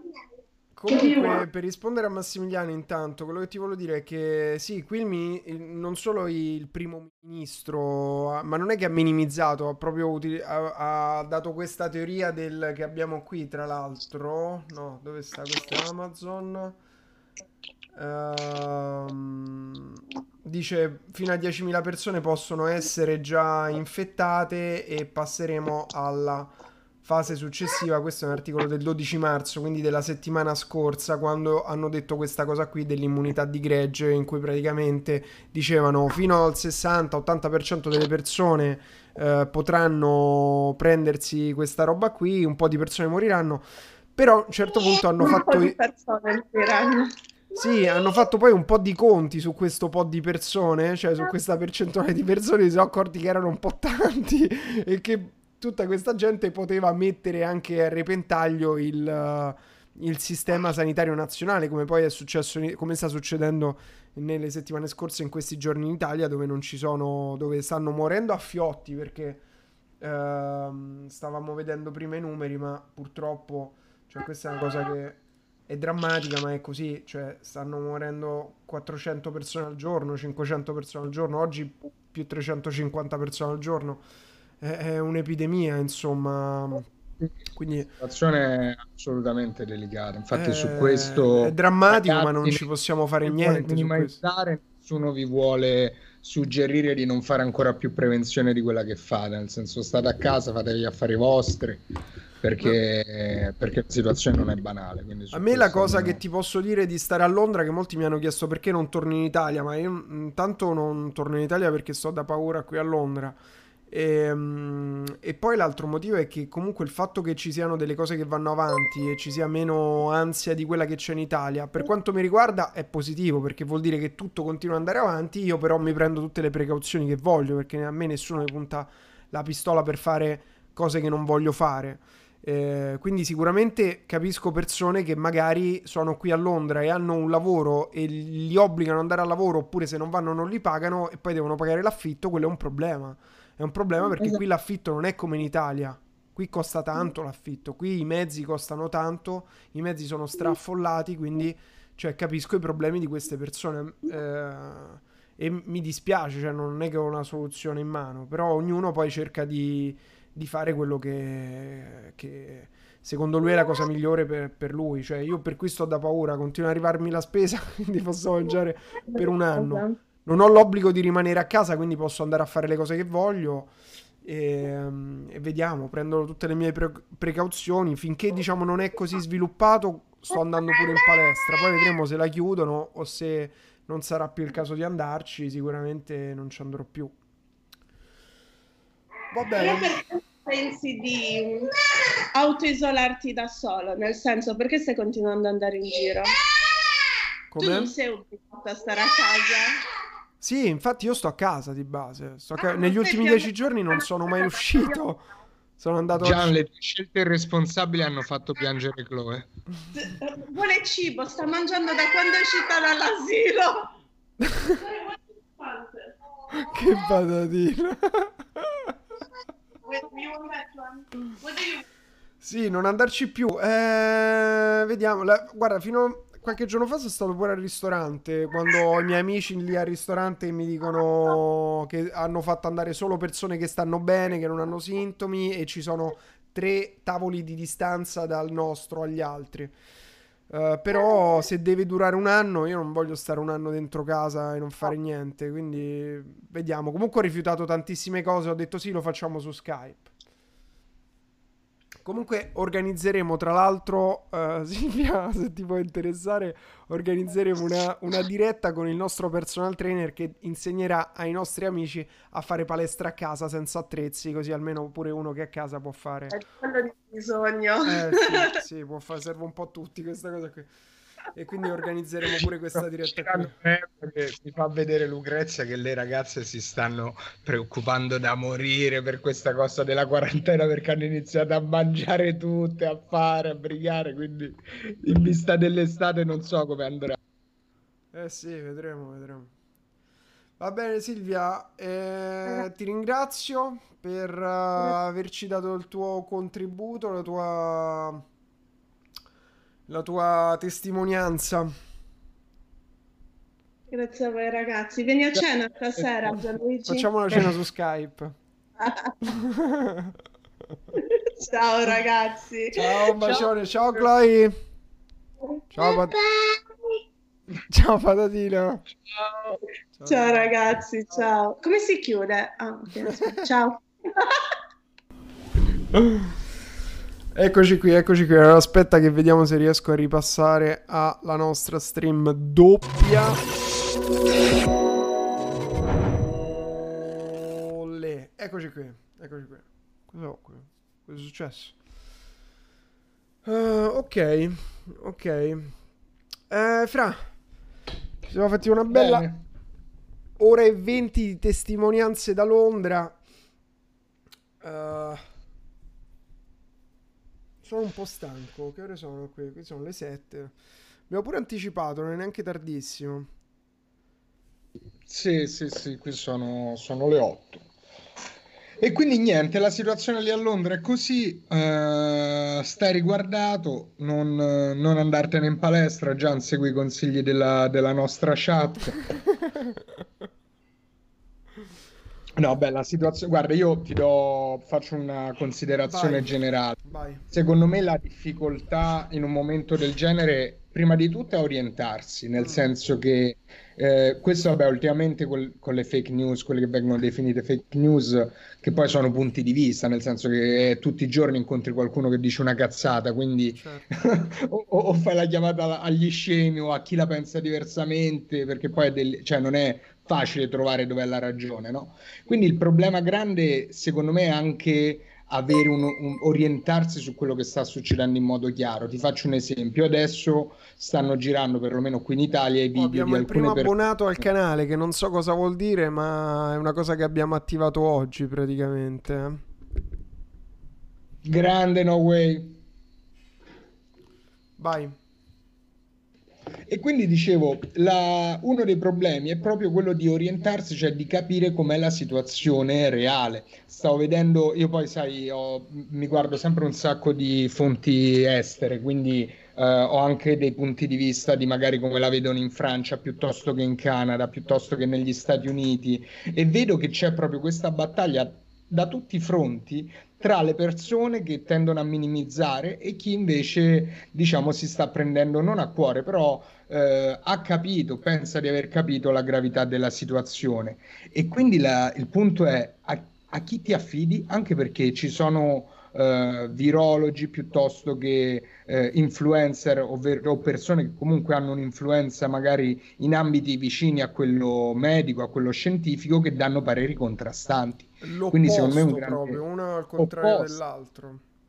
E finché, sai, li vedi in tv, pareri opposti ci sta, ma quando parli di scienza lì diventa, lì diventa disorientante. Quindi uno dei problemi è quello. Dall'altra parte però eh, ad esempio ad oggi qui in Italia stanno girando un po' di questi video di persone che sono state in terapia intensiva e ne sono uscite e hanno deciso di condividere la loro testimonianza e, e io l'ho trovato diciamo chiaramente tra eh, chiaramente sono contenuti forti però tra le cose più interessanti, nel senso che sono delle testimonianze dirette che per quanto un esperto o un altro ti possa dire sì, è gravissimo, no, è una cazzata, però vedere una persona sana che ti racconta la sua esperienza di come non se l'aspettava, la prendeva sotto gamba magari e poi si è ritrovato in questa situazione, ti racconta anche i dettagli, diciamo è facile che ti ma è normale cioè, perché fa... se finché la senti dire sì ci sono tre persone su cento poi se quella una di quelle tre persone malacuratamente è uno e quell'uno se la vive in prima persona o te lo racconta cioè ti immedesimi questo è quello che funziona anche nel certo. marketing però quello che dico io è cioè, abbastanza semplice perché mh, mm, per prima cosa bisogna razionalizzare un pochino perché ora siamo proprio nel panico, cioè siamo, stiamo vivendo una situazione da panico e la comunicazione che è stata fatta non aiuta sicuramente. Eh, è una cosa molto grave quella che sta succedendo, ma non grave come per esempio, cioè io metto dei punti di riferimento, questo è il mio ragionamento, mettendo dei punti di riferimento per quello che è stato vissuto fino ad oggi, non penso che c'è qualcuno in vita che abbia vissuto un'epidemia di questo tipo. Um, quindi è, è, una cosa come non abbiamo mai vissuta, come non è mai accaduto, diciamo. E Perfetto. da questo punto di vista, però, dobbiamo anche dire, dire un'altra cosa, cioè mettendo dovute, i dovuti paragoni cioè, noi viviamo nel, nel, in un paese occidentale, uno dei paesi occidentali, non viviamo che tutti i giorni dobbiamo, rischiamo, non abbiamo la corrente, non abbiamo l'acqua potabile, rischiamo la vita, come in, altri, in altre parti di questo mondo invece accade, e questo ce lo dimentichiamo sempre, c'è gente che la mattina non ha l'acqua potabile, non ha l'elettricità, e basta che prendi un volo e ci vai, cioè basta che vai in Africa e vedi cosa succede, cioè quindi, non le... hanno proprio i sistemi idrici. Non ci sono i sistemi idrici, non c'è le... acqua, non esiste, cioè caghi in un secchio e lo butti davanti casa. Mm, sì, vai a prendere l'acqua, ti fai chilometri per andare a prendere l'acqua. Io consiglio di guardarsi il documentario di, su Bill Gates uh, o qualsiasi documentario che fa vedere cosa sta succedendo nel mondo, cose che comunque stiamo sconfiggendo, eh, però comunque cioè, esistono ancora, oppure non siamo almeno in questo momento, poi non voglio cioè, come Harari che dice sono finite le guerre, le carestie, le epidemie, boom, epidemia 2020. Eh, esatto, il 2020 l'ha prese tutte. esatto. No, però per dire, ecco che eh, cioè in questo momento nessuno sta, cioè se vai fuori non rischi che ti ammazzano, almeno c'è una percentuale bassissima di questo. E, e, tante altre cose di questo tipo. Abbiamo il cibo, abbiamo uh, l'acqua potabile, abbiamo tantissime cose. Sicuramente è un rischio grande, come, cioè un rischio più grande di quelli a cui siamo abituati. Però la vita deve andare avanti, perché se la vita non va avanti, siamo. Ma per prima cosa una vita emotiva deve, deve andare avanti. Cioè... Allora, io su questo ho un punto di vista diverso, nel senso che eh, faccio un po' di contorno, ok? Nel senso io ne ho sentite di, di tanti colori, proprio oggi stavo sentendo questo cabbalista francese eh, che dava la sua visione, secondo me atroce, però della, della situazione e lui la vedeva quasi come un ricalibramento divino, nel senso la sua idea era, visto che eh, l'essere umano ha fatto delle cose contro natura, poi mi dovete dare la definizione di natura, ha fatto delle cose contro natura, la natura si ribella, eccetera, eccetera. Quindi una visione molto, molto colpevolizzata cioè del, della situazione, io la trovo folle personalmente, però c'è chi la pensa così, anche una persona che ha studiato molto più di me, almeno testi sacri, piuttosto che è, è considerato un intellettuale un dotto, quindi su questo non ho la presunzione di di, di dire che ne so più di lui, però è il mio punto di vista. Quindi alla luce di questo non lo so, nel senso che è vero che abbiamo vissuto cose peggiori in passato, è vero che eh, è vero che tra le epidemie magari non sarà la peggiore, però il discorso è che la realtà è relativa, cioè se noi vivevamo, nascevamo gladiatori nell'antica Roma, se ti davo un cartone in faccia non si lamentava nessuno, se no, ma se oggi magari ci vediamo e, e succede una dinamica del genere non, non va bene.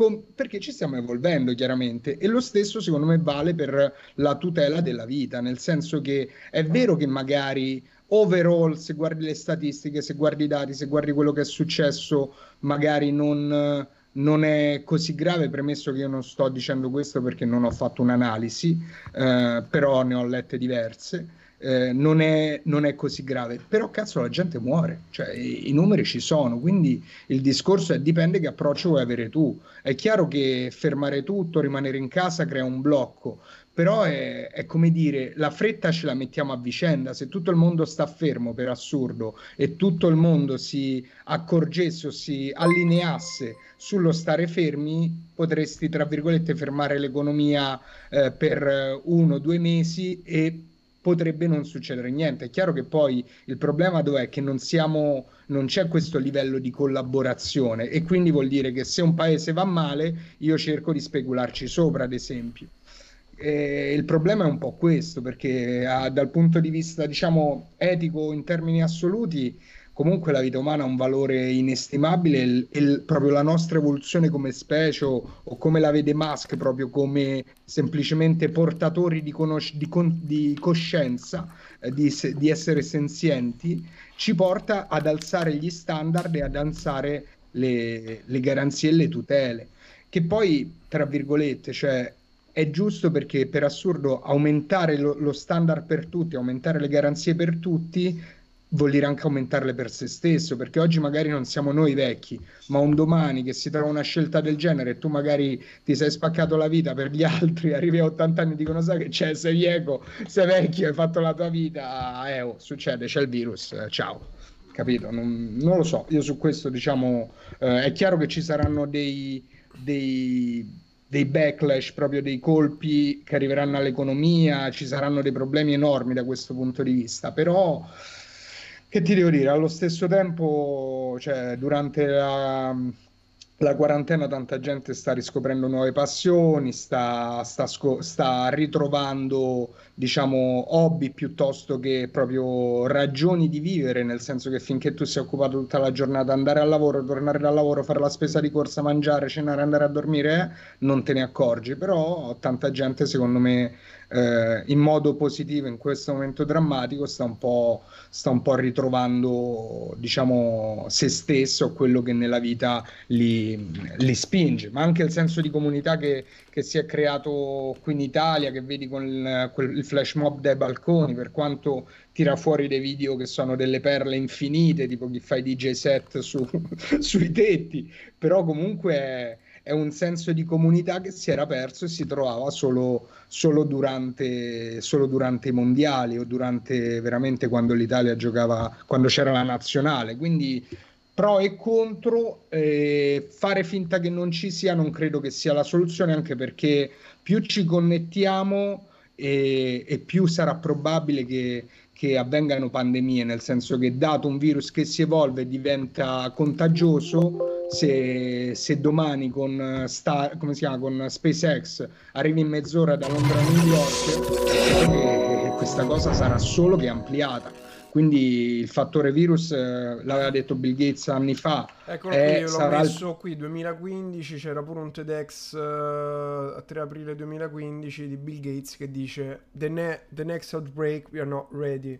Non siamo pronti per la prossima epidemia che comunque arriverà. Uh, questo cioè, è proprio sul, è sul, sul, um, sul suo sito. Eh, guarda, quello che ti voglio dire, ecco, nella mia personale, il mio personale punto di vista è che nessuno deve far finta che, che non esista questa cosa di dire tanto prende i, i, vecchi, che è lo slogan di una parte del... Però ecco, quello che dico è, analizzando sicuramente i numeri, uno deve fare delle considerazioni e deve agire in un certo modo, no? Quindi uh, se, cioè, se qui ne stanno parlando dal 2015 e Gates non è l'ultimo dei coglioni, ne ha parlato con Obama, ne ha parlato con, uh, con Trump, uh, quindi è, è, dal 2015 che rompe i coglioni con questa storia qui, e, perché lui si sta occupando di questo, tra l'altro ora si è dimesso da Microsoft. Uh, proprio una notizia di qualche giorno fa questa qui mi pare. Ecco questa qui due giorni fa Bill Gates lascia Microsoft Board of Directors, eh, dice annuncia il cofondatore Bill Gates che lascerà la Board of Directors per dedicarsi più tempo alla filantropia. Ehm, quindi ecco, se voglio dire, Bill Gates se n'è accorto, diciamo che il problema, sicuramente quello che stiamo riscontrando oggi è un problema di ordine sanitario, vuol dire che non ci sono posti eh, nel, nella rianimazione, non, ci, non, c'è strumentazione. E tra l'altro stessa cosa sta succedendo a, a Londra, cioè uno degli ultimi articoli che adesso non lo sto trovando, però l'avevo visto prima, è uno di quelli che mi ero salvato prima e che stanno dicendo non siamo pronti, lo UK non è pronto con il sistema sanitario, come non è pronta l'America, poi figura dell'America che è privato, Infatti, il sistema sanitario. Una cosa... Concludo solo il, il discorso, Prego. cioè quindi la mia idea non è quella di non preoccuparsi, però è quella di dire qua, nessuno sa quello che accadrà, proprio nessuno lo sa anche perché un virus può mutare. Quindi la prima cosa che dobbiamo, cioè di cui secondo me ci dobbiamo rendere conto è che è una roba che può durare un anno. Ho letto una un articolo di um, alcune ricerche qui fatte dal uh, come si chiama dal um, King's College mi pare che dicevano che ci possiamo aspettare un anno uh, di questa epidemia anche perché poi sì, perché il, vai. Che il problema poi sono le tempistiche nel senso che come non mi, non mi ricordo se lo diciamo prima con Samu o con Silvia eh, il problema è che perfetto, in Italia arriviamo a luglio, a giugno. Boom, secondo passato. abbonato, ragazzi. Eh? Scusa, oh, secondo grande Andrea. Vai, Andrea. E, cioè, ad esempio, immagina in Italia finiamo a giugno, a luglio, quello che è. Solo che in altri paesi è arrivata dopo, altri paesi hanno reagito diverso, con tempistiche diverse e via dicendo. Quindi anche lì il problema è perfetto. Come ti comporti come paese? Cioè, perché? Perché siamo tutti collegati. Quindi è vero quello che dici tu, che da una parte il problema è che le strutture sanitarie non sono abituate a questo, ma è come dire se tu... Eh, st- è, è, proprio il concetto di stress, cioè portare un'infrastruttura a dover, eh, diciamo, gestire una domanda per cui non è, non è pronta, per cui non è, non, non, non è, in grado di gestirla. Quindi è normale, è come, è come ti faccio un esempio che eh, fatte le dovute differenze, quando c'è single day, eh, se non si aspettano un certo numero di ordini, le prime volte che non se li aspettavano hanno avuto ritardi enormi. Perché? Perché, lo, perché la, la, la, struttura era stressata. Quindi è Ma vero. Di cosa stai parlando, da, single day? Scusami. Sto parlando del, è del fatto che eh, con, tutti, con, tutti, gli ordini che hanno avuto a single day, non, le infrastrutture, in quel caso logistiche e di spedizioni, non sono, in, non sono state Cos'è in grado di... Day? Single Day è, è, il giorno di Alibaba, il giorno che hanno quell'offerta, quella, quell'evento che ha creato eh, Alibaba per tutti i single. Mi pare che sia quello. Che giorno è Single Day? Non mi ricordo se è l'11. Ah, 11-11. Ok, non 11, sapevo 11, fosse, esatto. si chiamasse Single Day. Sì, sì, sì, infatti è 11-11 perché è single.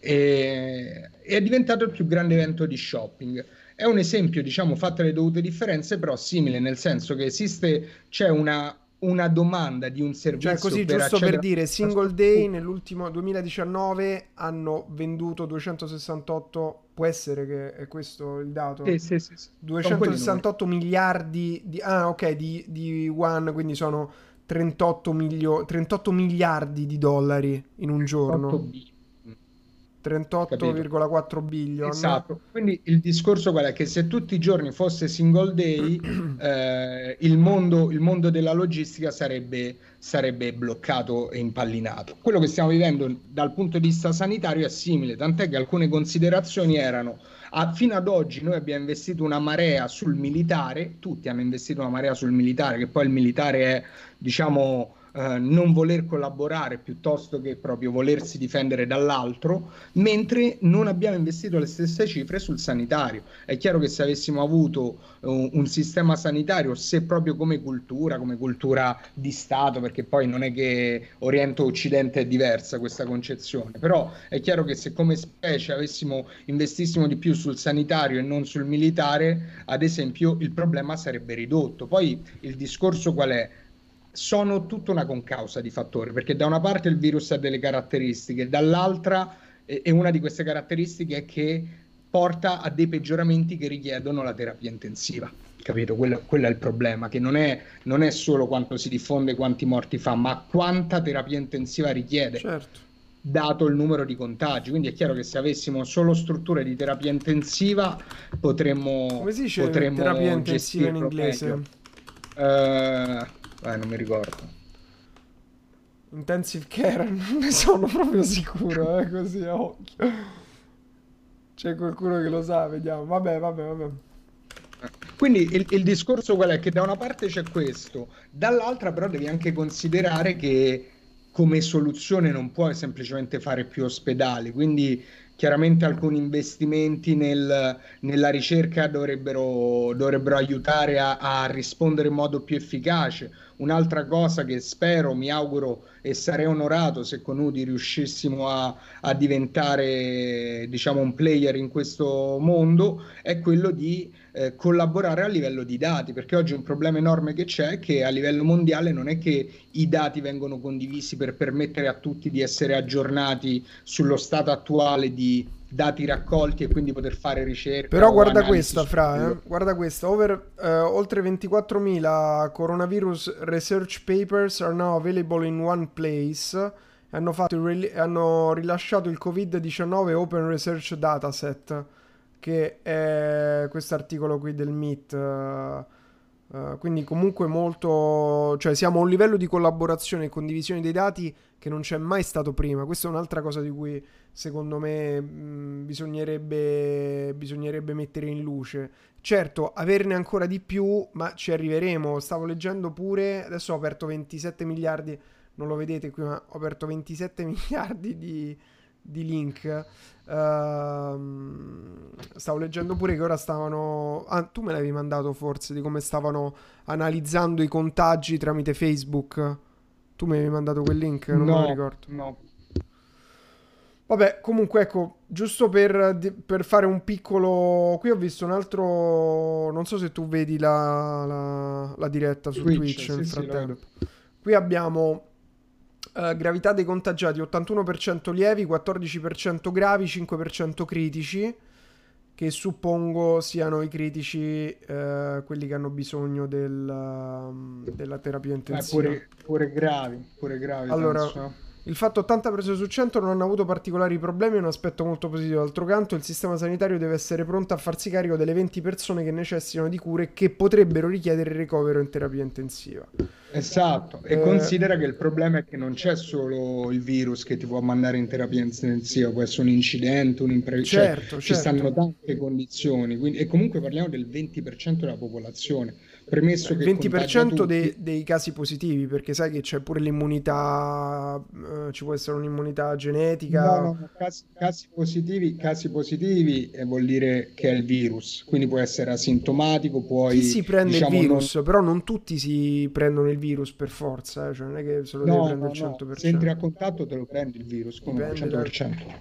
Ma non 100%. Credo, vabbè, io non credo, però... Se entri a contatto con il virus... Non lo so, questo non lo so. Però comunque sicuramente di chi se lo prende, parlando di chi se lo prende, ehm, queste sono le statistiche. Queste sono le statistiche. Quindi sicuramente eh, la, la, il discorso è che il sistema sanitario non è pronto, è giusto, è giusto non abbandonare nessuno, che è l'altra cosa importante per cui stanno arrivando tantissime donazioni per, per acquistare appunto quello che doveva già essere acquistato, ok? Cioè strumentazioni per poterci assistere, per poter assistere le persone che ne hanno bisogno. Quello certo. che dico è nel momento in cui si vede che c'è un... Uh, la maggior parte dei casi sono concentrati su questa fascia di popolazione, la prima cosa da fare prima di, di, bloccare tutto, dovrebbe essere bloccare e mettere in sicurezza quelle persone che ne hanno più bisogno. Perché comunque... Però le dovresti isolare da, dalle, dalle, altre fasce. Eh, purtroppo cioè... sì, purtroppo sì. Eh, ma come fai? Eh, ma come fai? Ma comunque ora la quarantena, cioè una quarantena che la gente esce, la gente comunque fa come gli pare, poi cercano di contenerla. Prima se leggevi i messaggi in chat dicevano qui al mio paese stanno tutti fuori, qui i vecchi sono quelli che stanno fuori, cioè non è comunque semplice, quindi sicuramente la prima cosa che sarebbe da fare o sarebbe stata da fare è andare a proteggere le fasce più cioè che, che hanno più problemi da questo punto di vista. Certo. Quindi questo è quello che dico io. Poi adesso non so, nessuno sa quanto durerà, ma non so quanto tempo un'economia può andare avanti senza, eh, senza, far, senza girare. Io perché... credo, credo, che come in tutto ci sarà un assestamento, nel senso che eh, magari, magari so, faccio uno scenario molto semplicistico, magari da una parte eh, arrivano delle, delle, cure o perlomeno dei farmaci che ti permettono di evitare il peggioramento di, dei sintomi dall'altra arrivano delle scoperte, delle, cioè parliamo di scoperte che ti permettono di arginarlo o individuare chi è più a rischio. Ad esempio, oggi leggevo che hanno, un, hanno, hanno visto che su una tipologia specifica di sangue eh, i sintomi sono più severi rispetto a un'altra. Hanno visto che hanno certo. fatto delle analisi basate sull'inquinamento, sul tipo di, sulla temperatura e sull'umidità che, che c'è. Ad esempio, la Lombardia è molto simile a One sia in termini di temperature che di umidità che di inquinamento. Quindi stanno cercando di interpolare i dati, ecco.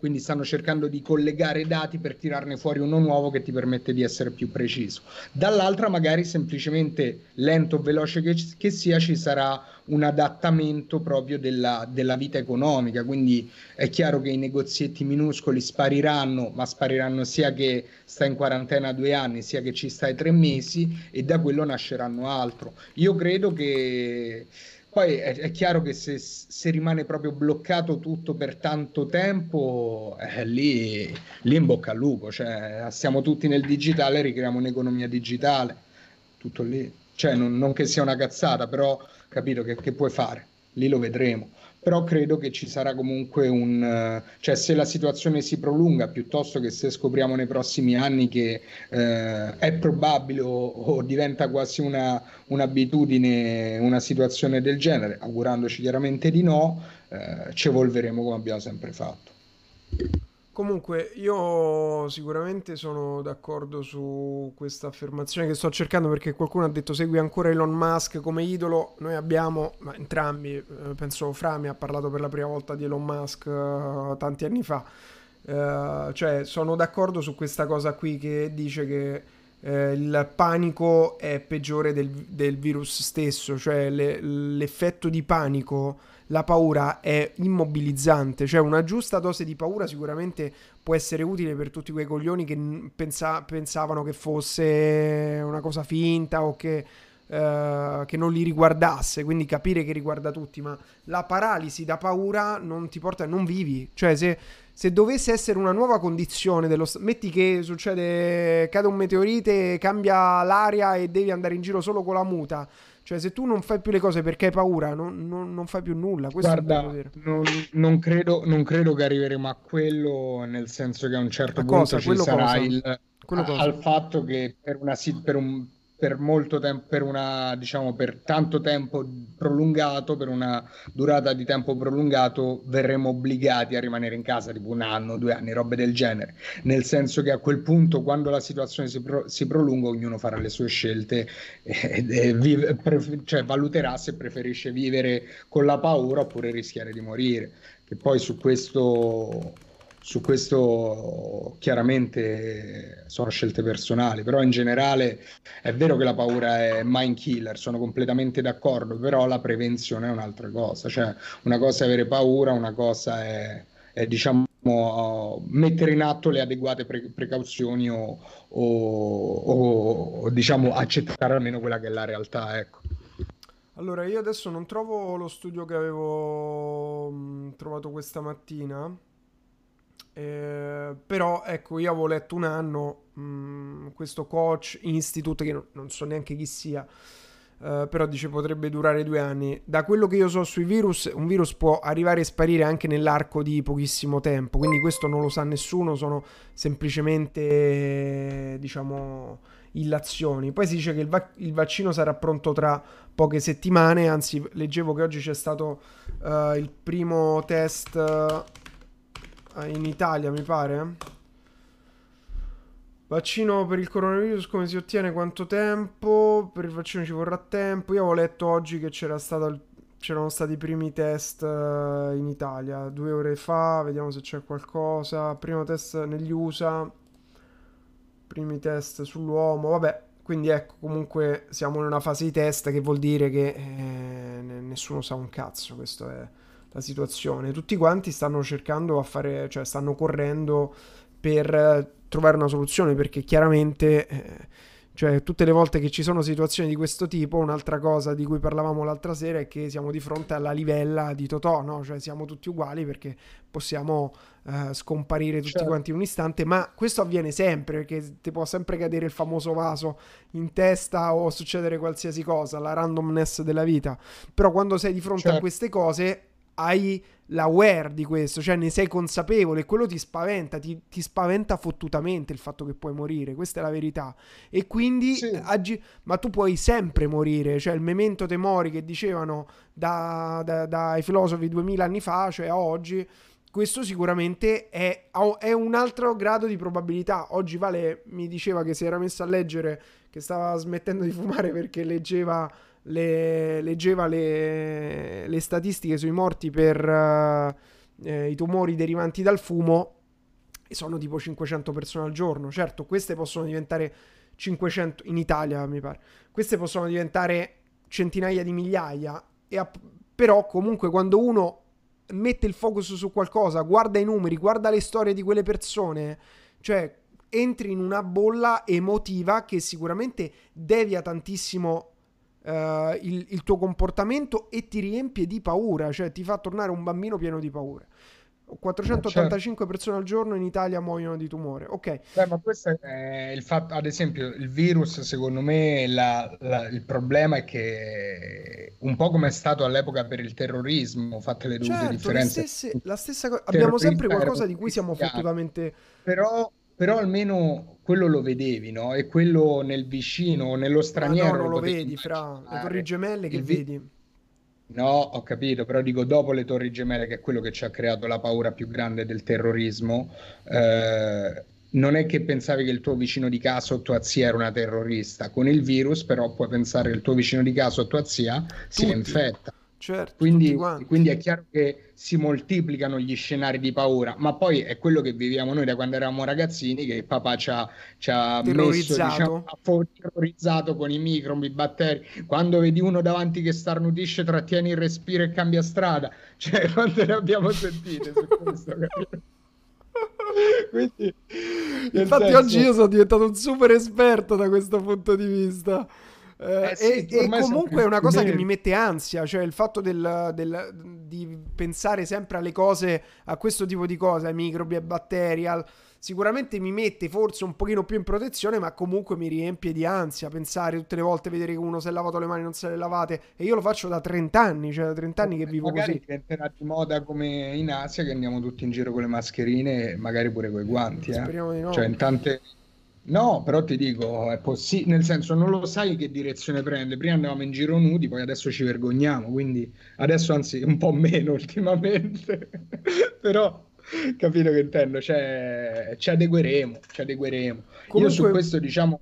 Vai, sono, poi volevo fare un piccolo sono... recap di quello che è successo in UK, giusto per... Uh... Vai, vai, fai un recap. Fai un recap. Allora, perché questo, questa mattina la, la, newsletter del Meet Technology Review mi ha svegliato, cioè non mi ha svegliato perché è arrivata a luna, però comunque mi ha dato il buongiorno con uh, quello che stava succedendo in UK, no?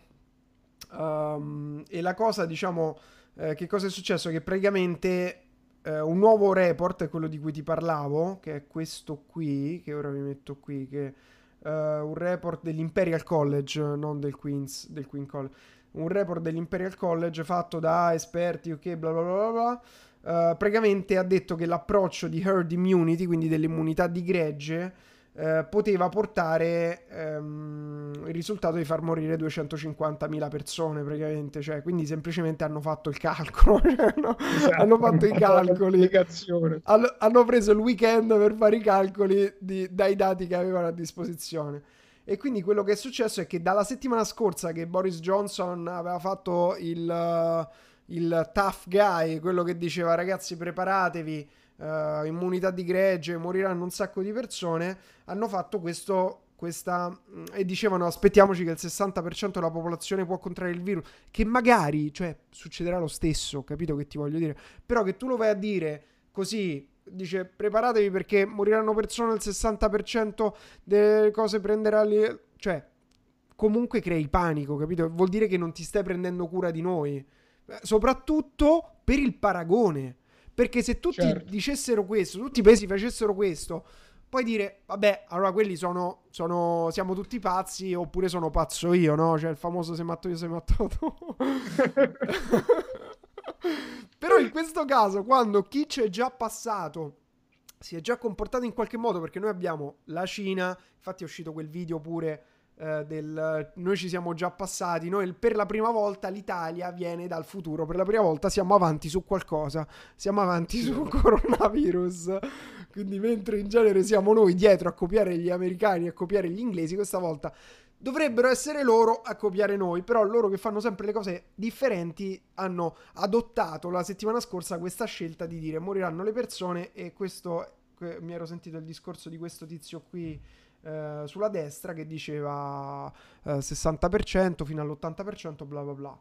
Quindi sharp realization, sharp vuol dire acuta, intelligente, tagliente, realizzazione acuta, forse questa strategia è stata sommersa di criticismo e quindi forse non è, eh, dopo anche queste nuove rivelazioni di tutte le persone che morirebbero, che comunque basta fare veramente i calcoli perché dal tasso di, di mortalità che abbiamo dagli altri paesi, hanno realizzato che non è possibile andare, cioè adottare questa strategia qui. Quindi certo. sicuramente correggere la rotta, che vuol dire che hanno iniziato a dare delle indicazioni del tipo evitate zone affollate, evitate meeting con più di 10 persone, evitate eh, di andare nei pub e nei ristoranti, cioè ehm, fate attenzione alle persone dai 65 anni in più, ancora più precauzione, nonostante ancora sia tutto aperto qui, cioè non è chiuso nulla.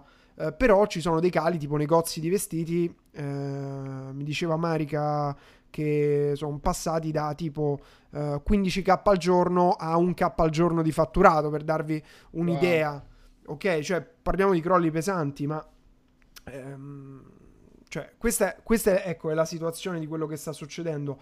Qui al centro di Londra vedo pochissime persone, ma sono comunque tante, cioè comunque tanta gente, ma rispetto a prima che tu non camminavi per strada, cioè prima per strada, qui se scendi qua sotto, cioè il sabato, la domenica, ma anche negli orari sì, di punta, sì, tipo a pranzo. Fai la fila per non è marciapiede. Sì, non è che c'è il marciapiede libero, oggi tu vedi comunque strade libere, che è una cosa che non succede al centro di Londra. Quindi ecco, le cose stanno cambiando, le persone iniziano a cagarsi sotto. Oggi ho visto un sacco di gente con le mascherine, solo um, pochissima gente in palestra. Ecco, le cose sicuramente stanno cambiando anche per uh, gli inglesi e soprattutto per, cioè anche in reazione a questa presa di posizione, perché comunque noi vogliamo fare il contrario di quello che ci dicono. Quindi se ci dicono di rimanere a casa noi usciamo, invece se ci dicono di uscire rimaniamo a casa. Eh certo, perché ne sappiamo di più, quindi oggi guarda, ho visto una roba fuori di melone, questo tizio, questo boomer che faceva un video concitato su Facebook e, e si gongolava, dice basta, mi sono rotti i coglioni, io adesso fondo, io adesso fondo il movimento, io esco e tutte le sue, le sue robe, le sue cose. Quindi cioè, ognuno pensa di, di, saperne di più, capito? Pensa di aver capito l'inganno, di aver capito, eh. solo che... Comunque di base, come dice qui Ivi Liv, Liv Gisiam, non riesco a leggere ragazzi i vostri nickname Basta seguire le regole di prevenzione senza cadere in panico o, dato che oggi abbiamo un'economia globale, un'informazione globale, seguire le regole di prevenzione degli stati che sembra che le stiano affrontando meglio. Andrea dice Gianluigi, posso farti una domanda? Tu che vivi da tempo a Londra, il popolo inglese è solitamente più freddo nelle decisioni rispetto agli italiani? Allora, intanto a Londra ti devo dire che eh, abbiamo la comunità italiana uh, all'estero più grande del mondo ed è tipo la quinta città più grande eh, d'Italia, tra virgolette, Londra, cioè la, la, perché ci sono tipo dai 600 ai 900 mila persone, quasi un milione di persone, di italiani vivono a Londra. Ed è così anche per tantissime altre comunità, quindi su 19 milioni di, di abitanti di Londra i Londoner, cioè gli inglesi, sono comunque pochi. Uh, quindi ecco, la, mh, mm, questa è intanto la prima considerazione che non ci sono così tanti, cioè ci sono tantissimi inglesi chiaramente, ma ci sono, mh, mm, cioè Londra non è una città di inglesi, è una città multiculturale, è una città dove trovi persone di ogni nazionalità, quindi uh, non è che dici gli inglesi si comportano così, gli italiani così, quelli così, perché un po', cioè è un po' un mix, quindi qui trovi gli italiani, li trovi di tutte le regioni, trovi i, di tutti i paesi europei, gli spagnoli sono comunità di, di, di Albania, di, di, ogni paese che ti può venire. Ma che poi la, la, mia esperienza su questo è che esistono dei tratti comuni o perlomeno delle dinamiche ecco, che poi si esprimono in termini macro, quindi puoi dire gli italiani sono così, i francesi così, però il panorama umano, cioè trovi i coglioni da tutte le parti, trovi gli intellettuali da tutte le parti. Quindi sì, è anche vero che ci sono delle, secondo me... Abbastanza scusami, sì, però, delle predisposizioni però, culturali proprio, cioè culturalmente... Cioè, di come funziona lì, sono d'accordo, sono d'accordo, cioè è chiaro ci sono paesi più ignoranti di altri, però che ti devo dire, cioè io ogni volta che sento questi discorsi, eh, non lo so, vedo, vedo tanta ignoranza ovunque, vedo cioè ovunque c'è gente comunque di, con alcune caratteristiche, quindi penso che sia più l'umano che si va a segmentare su queste tipologie, più che le, più che le diciamo le varie, le varie nazioni piuttosto che i vari contesti eh, nazionali. Ok, comunque guarda, quello che ti volevo dire io nel mio approccio, dato che poi si tratta tutto di statistiche, di probabilità, puoi avere la sfiga la fortuna di prendere non ti succede niente, anche se hai 90 anni, capito? Però è probabilità, cioè quanti di quell'età con altre cose pregresse, cioè... Quindi ragionando così, la mia, la mia prima cosa è sicuramente non torno in Italia perché ho la mia famiglia che rischiano più di me quindi sicuramente posso rischiare anch'io, ma in una percentuale molto molto minore rispetto agli altri. Quindi questa è stata la, questa è la mia prima considerazione perché mi dice eh, se voglio tornarmene in Italia. La seconda è che io per ora che si può fare, cioè anche perché io credo che se salgono i numeri ci sarà il panico anche qui, ma è ovvio perché siamo tutto il mondo è paese, quindi Uh, e le misure poi anche per la pressione sociale, le misure che sono state adottate in altri stati cioè la prima reazione per confronto è sì, ma loro proteggono i loro cittadini, tu no. E loro, dato che no, sono guarda, politici e quindi fanno l'interesse pure di, di, mantenere la propria immagine, non è che sono despoti e quindi fanno come gli pare, cioè sono malleabili da questo punto di vista. Quindi secondo me seguiremo un iter di questo tipo. Per ora io esco con la possibilità che anche se mi rigratto i coglioni, se me la prendo, dovrei avere una piccolissima percentuale di avere complicazioni. Anche perché qui comunque la situazione è che se tu stai male, se hai la febbre, non ti vengono neanche più a fare il tampone. Cioè, certo, non certo. te lo vengono a fare, dicono stai 15 giorni a casa e vedi, se stai proprio male che non ce la fai, chied- chiama l'111 e veniamo a soccorrerti. Ma infatti il problema, il problema grande non è neanche per per i giovani, nel senso sei giovane esci chi, chi, se ne frega, è proprio comunque non vuoi essere tu veicolo di, ecco, quindi è chiaro che per quanto giovane, chi- se devi andare a fare le tue robe le vai a fare, però non è che ti vai a buttare negli stadi o nei ristoranti pieni. Ecco. Non vado nei centri quindi... anziani a fare parti con loro, diciamo. Capito? Certo, a studiarci in faccia, sono d'accordo. Sì, come diceva qualcuno. Quello che, giusto perché Andrea chiedeva, fondamentalmente secondo te tutto il mondo è paese, io aggiungo una cosa a questa considerazione, che proprio vedendo vedendolo anche da come hai cambiato il tuo stile di guida da quando ti eri trasferito a Milano o come l'ha cambiato Giorgio, cioè come si comporta ora Giorgio da ora che è naturalizzato in Canada. Cioè comunque culturalmente e socialmente si acquisisce un modo, di, un modo di pensare, proprio un modo di pensare e quindi di comportarsi che ti che poi può essere anche categorizzato, però all'interno di una macro, eh, cioè di, di un, un, un, comportamento culturale e sociale. Esempio, cioè gli italiani non rispettano le file, è una cosa italiana perché da noi non è un problema, capito che ti voglio dire? Poi ci sono gli italiani sì, sì, sì, che lo fanno, chiaramente, non voglio generalizzare, però diciamo è più facile che se uno supera la fila è l'italiano, come in America li chiamano i messicani, perché so- è più facile che, che accada così. Quindi sicuramente Certo, n- è, certo. sempre sba- è sempre sbagliato generalizzare, e quindi vuol dire, cioè è sempre No, sbagliato più generalizzare che, che è più che sbagliato tutto pure il questo. mondo è paese, eh, tu- tutti gli uomini sono paesani, nel senso che alla fine è vero quello che dici perché trovi delle peculiarità, cioè che i canadesi ti dicono sempre scusa o sono iper o diciamo pubblicamente non, non cercherebbero mai di offenderti in nessun modo, verissimo, però poi quando vai nel, al di là poi di quelli che sono i comportamenti sociali, quando entri un po' più, secondo me, a contatto con le persone, vedi che sono proprio delle... è come tra le classi e le razze di D&D, cioè puoi avere, puoi avere delle predisposizioni perché sei quel tipo di essere umano e poi vieni declinato nelle- nella socialità nel- in quel paese lì, ecco, in, in quella declinazione sociale lì o, o geografica. Quindi, quindi sì, è vero, la- le differenze si vedono, certo. Eh, da, da romano ti dico, Roma a Milano l'approccio delle persone è completamente diverso. Tant'è che esistono dei luoghi comuni sui milanesi, esistono sui romani, ma non perché la gente è matta, perché è vero che poi emergono, diciamo, dallo strato sociale delle- dei comportamenti che sono più o meno comuni. Comunque vedo che l'Italia cavalca ancora qui, eh. Siamo più 3500 casi e un bel 400 morti, siamo proprio in, in testa alla classifica qui del- dei new deaths. Eh, questo sarebbe, diciamo, vedi, il problema è proprio anche di trasparenza perché non sai, cioè non tutti hanno avuto lo stesso approccio, quindi anche lì se, se non è lo stesso metodo di raccolta dati o la stessa, ehm, o la stessa cura nel raccoglierli, è chiaro che, che possono, possono dire tutto, possono dire niente. Comunque, La- leggevo no- su qualche gruppo, mi pare contro l'Europa, una roba del genere, che eh, un post di qualcuno che ringraziava Putin perché like se any lì non c'è il coronavirus è grazie alle misure che ha preso lui, mentre più probabilmente semplicemente o non fanno i controlli o non li comunicano. Comunque Quindi, c'è una capito, eh. nuova, vediamo un attimo che è live qui, l'u- l'ultima, vediamo cosa ci dice il nostro Boris Johnson, se vuoi, cosa ci sta raccontando.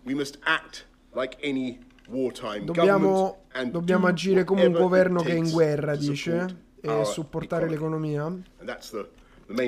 Questo è, è l'obiettivo di questa press conference. Devono supportare milioni di, di imprese e, milioni di famiglie e persone per i prossimi mesi. E quindi il governo risponderà con un profondo senso di urgenza a questa... ha cambiato proprio ha cambiato proprio il suo atteggiamento da moriranno in tanti ora invece siamo proprio nel prenderci cura di loro eh, Eh sì, eh sì, sì. Grazie fast. Boris, finalmente ci hai fatto capire che pure tu ci vuoi bene, eh, meno male. eh. Dopo che ti sei sono inculato a passo di cammello tutti, tutto il mondo che se l'è presa con Boris Johnson, finalmente hai capito che, che è il caso invece di prenderti cura dei, dei tuoi voters, di chi te vota praticamente. Ah, allora, qui in Italia oggi 2500 morti, età media 81, eh, per dire che al di sotto dei 40 anni non si muore, tra i 50 e i 75 si va in ospedale e si guarisce. Ma io sono... ehm, cioè, è su queste statistiche comunque che non sono state divulgate per, eh, per- eh, adeguatamente, hanno fatto preoccupare inutilmente tantissime persone senza mettere il punto giusto sul dire è pericoloso per tutti, ma è più pericoloso che tu lo prendi e lo passi a tua mamma o a tua nonna piuttosto che ti fa male a te. Quindi, cioè, se ci Sì, tieni ai tuoi sì familiari, cioè, e capito? no, Questo sì dovrebbe e no. essere, Su secondo me. questo- io su questo non sono d'accordo perché il problema è proprio di stress delle strutture. Cioè, se tu, se questa cosa si propaga e manda in stress le strutture, tu semplicemente possono stress le essere. strutture, fra? Le mandano le persone nel- nelle fasce di età più pericolose. No, no, Eh perché di sì. intubati ce ne sono di tutte le Ce età, ne non è sono di tutte le età, certo, ma quali sono le statistiche su questi intubati? Non è che se mi dice guarda c'è stato un caso di un anno, Vabbè. c'è stato un, un caso di un anno. Non lo so, io su questo diciamo la, la, vedo numericamente, nel senso che le strutture ospedaliere e le cure che richiede questo caso specifico non è una cosa per cui siamo organizzati a poter gestire questi numeri. Quindi è chiaro che se, se, cioè, la, la, conseguenza è andare in emergenza sanitaria, che è diversa da quella economica, però è sempre un'emergenza. E diciamo la cosa che la gente vorrebbe evitare, perlomeno questo si è detto, è il fatto di dover scegliere, perché se c'è un giovane da intubare, uno di 80 anni, ci sa che c'è nonno Ciao, e questo è il Ma punto. non Quindi... è la cosa chiaramente da... non è quello che dico io, però vedi, cioè parliamo di un 5%, adesso non so di, di quando è questo articolo, uh... vediamo se c'è scritto, Coronavirus... Poi non mettono le date sugli articoli, boh, vabbè, il senso di questa cosa. Comunque 5%, uh, un dato notevole, al 10 marzo, ecco, quindi era di, di 7 giorni fa, a meno di 30 anni, che sicuramente è notevole, un 5% a meno di 30 anni la percentuale potrebbe crescere, bla bla bla bla. Um, quindi eh, noi avevamo visto numeri diversi prima, però sicuramente la maggior parte de- degli intubati sono anziani, ma basta che ti vedi i servizi che se ti vedi i servizi che hanno fatto, sono tutti, si vedono tutti anziani. Poi ci sarà quello, se, quello che se l'è preso che è stato intubato, ma ce ne saranno pure tanti, ma io dico guardiamo i numeri per vedere le proporzioni. Questo sto dicendo. Ehm, e, e, non dico allora che tutti devono andare in giro a farsi i cazzi loro, baciarsi. Noi ce la siamo presa in tanti, secondo me, pure per i no- nostri usi e costumi. Cioè, se tu ti vedi oggi, i, que- gli inglesi non si certo. baciano. Gli inglesi certo, non si baciano. È vero, un italiano incontri 10 persone e le baci tutte e 10. Le baci tutte, volte. quindi qui c'hai la saliva, ti tocchi, ti fai la mano, stringi, bella, sì, baci, ba- no, tre baci, tre. Buono così baci. Cioè, io vado nei ristoranti, mi vogliono baciare poi per i... Evitiamo, ragazzi, evitiamo di baciarci almeno questi giorni qui. Quindi dico, se, cioè, fare una serie di cose, e tra cui prima cosa proteggere, eh, vuoi mettere 60, dai 60 in su, proteggere, vuol dire che non è che fai, fai tornare a casa tutti quanti con i nonni che, e quindi Ma li contagi. Il, secondo me il problema è tra il dire e il fare, nel senso che è chiaro che se fossimo o, o in una dittatura o un organismo, diciamo, eh, eh, che, che, risponde esattamente a quello che viene detto e tutti lo applicano con dovizia è un discorso, ma visto che poi la realtà, cioè il buffer certo, tra questo, quello questo che, che bisognerebbe ragione. fare e quello che viene fatto è completamente sballato, cioè la gente è scema, la verità è che la gente è scema, visto che la gente è scema, tu non gli puoi dire le cose, gli puoi dire guarda, se puoi fare fino a qua, ma se fai qua cadi e puoi ammazzare tutti. Non puoi perché sicur- eh, cioè, sarebbe una tragedia. Già vedi adesso che la gente se ne frega, ma anche di cose basic. Quindi non lo so, è, è complesso perché poi, come dicevamo prima, magari ha più senso la strategia della paura e dire raga perfetto è solo un'influenza però considerate che il 20% di voi moriranno però è solo un'influenza noi non facciamo niente. Ma questo Capito comunque stai confondendo due io non ho mai detto questo quindi non, no non, non sto, sto, dicendo, dicendo che l'hai detto assolutamente tu. questo. sto dicendo che l'hai detto tu. Sto dicendo che il, cioè, il problema qual è? Che tra suggerire o obbligare di adottare le misure minime no? Eh, chiaramente per strizzare anche un occhio all'economia perché non è che campiamo d'aria, non è detto che si arrivi comunque a un risultato, perché il problema potrebbe essere che neanche quelle vengono rispettate come non vengono rispettate quelle massime e ti trovi ad avere veramente un, una palude di merda da gestire. Allora, quello che, ti, cioè, che vedo io Mm, guardando proprio i numeri, continuiamo chiaramente a essere numeri drammatici per l'Italia. Dovrebbe finire la quarantena quando? I primi di aprile, quindi tra siamo al 17 ora. Quindi... Sì, dicono il 4 era il primo dato, però già si vocifera che verrà chiaramente prolungata. Eh, sai, questa cosa qui, ehm, cioè nel senso, il prendere le misure per tutti è la cosa più semplice sicuramente. Come non prenderle è l'altra più semplice. Sono due quelle più semplici, per tutti o per nessuno, no? Come hanno fatto a Londra e come hanno fatto in Italia o come hanno fatto in Cina. Poi se funziona, ma ben venga. Poi sai, si dice pure questi 80.000 non ci sono più casi, sarà vero o non sarà vero. Cioè, può essere pure che hanno risolto così semplicemente e loro hanno veramente risolto. Però dall'altra parte, cioè se questa è una situazione che durerà per un anno, ma tu stai un anno con i negozi chiusi, ma non è possibile. Cioè, per me non è possibile un anno di negozi ci, ci dovrà essere un adeguamento. ci deve essere una cosa stupido. che, okay. magari diventa, diventa, se sei un negoziante, hai l'obbligo di avere questa roba qui che ti spara l'aria quando entra la gente che disinfetta, ti faccio una- uno scenario Certo. eh, inverosimile, eh. Mascherine così, nessun contatto e tra, non è che hai il bancone di mezzo metro, ma devi avere due metri di bancone oppure ci deve essere una barriera tipo nei, nei monti dei pegni americani, capito? Cioè, Smettetela di sai, baciarvi tre volte quando vi salutate. Esatto, Almeno per quest'anno. Tinder. Basta scambiare cose con sconosciuti. Cioè, non- ci saranno comunque delle, delle misure. Per quello credo che eh, è giusto eh, dare, cioè fermarla violentemente all'inizio e poi è anche giusto, diciamo, essere bravi in corsa a reintrodurre cose con, con delle... con- con- Aspetta che mi sia staccato tutto a reintrodurre cose con delle, mh, eh, con delle policy che ti permettono di mandare avanti l'economia, far ripartire il tutto, però senza chiaramente avere questi rischi di contagio che avremmo adesso, perché il problema è sempre quello, we are not prepared. Cioè non siamo pronti per questo, se fossimo stati pronti il problema non c'era, quindi è sempre un problema di preparazione. La cosa che ci coglie è che è una roba completamente nuova.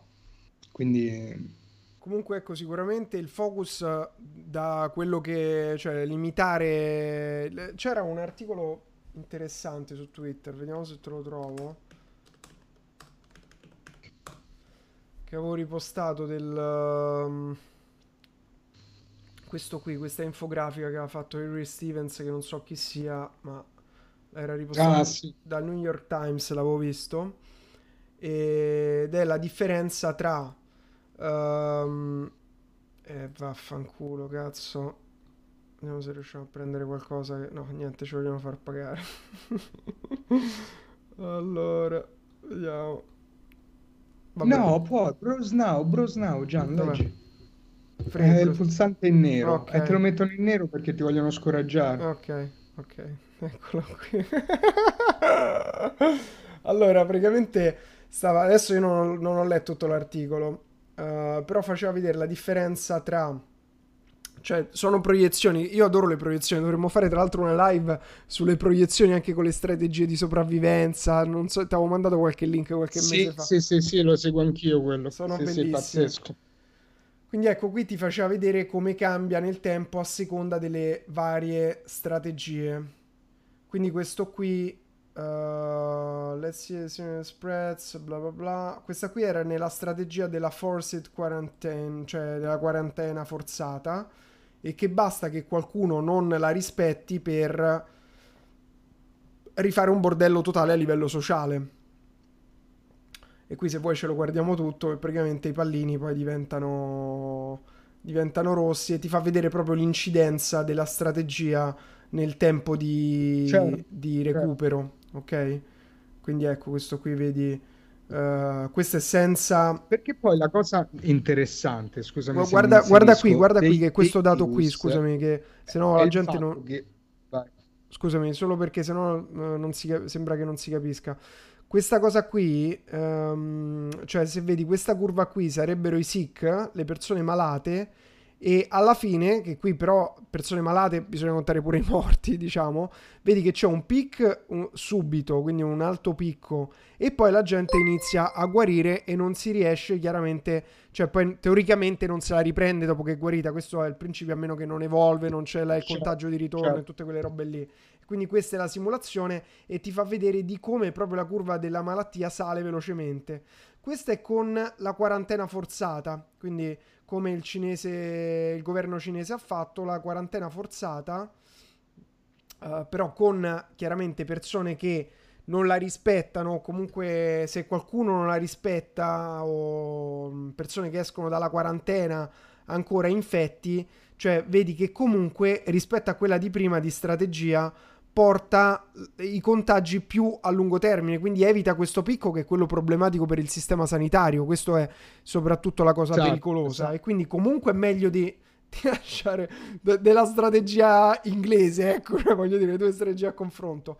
E poi c'era quest'altra strategia che chiama social distancing, ovvero di avere tutta una serie di precauzioni eh, a livello sociale, quindi persone, qualcuno non esce, qualcuno esce, qualcuno continua a uscire. Anzi, no, è questo qui. We control the desire to be in public spaces by closing down public spaces. Uh, bla bla bla bla.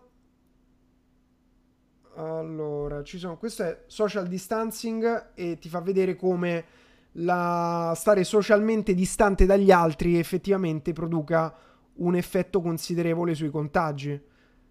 Quindi che non è quarantena forzata chiusi in casa per forza, però sicuramente chiudere uh, posti di um, posti di eh, vedi allora, more social distancing keep even more people healthy and people can uh, bla bla bla può andare nei public space non può andare nei public space un pochino quello che sta facendo in Italia e, e, e lo vedi dal grafico Sì, diciamo che non è, non è quello che facevano in Cina che ti muravano la porta del condominio. Che l'ho fatto vedere qualche diretta fa di come ti muravano dentro. E questo qui aumentare ancora la social distancing, ovvero che ecco qui c'è il confronto tra tutte quante. Questo è Free for All, Londra praticamente la settimana scorsa. Tentativo di quarantena, ehm, distanza sociale moderata e dira- distanza sociale estensiva che è diciamo la soluzione che ti porta meno contagi e comunque non ti fa creare picchi di, di contagio.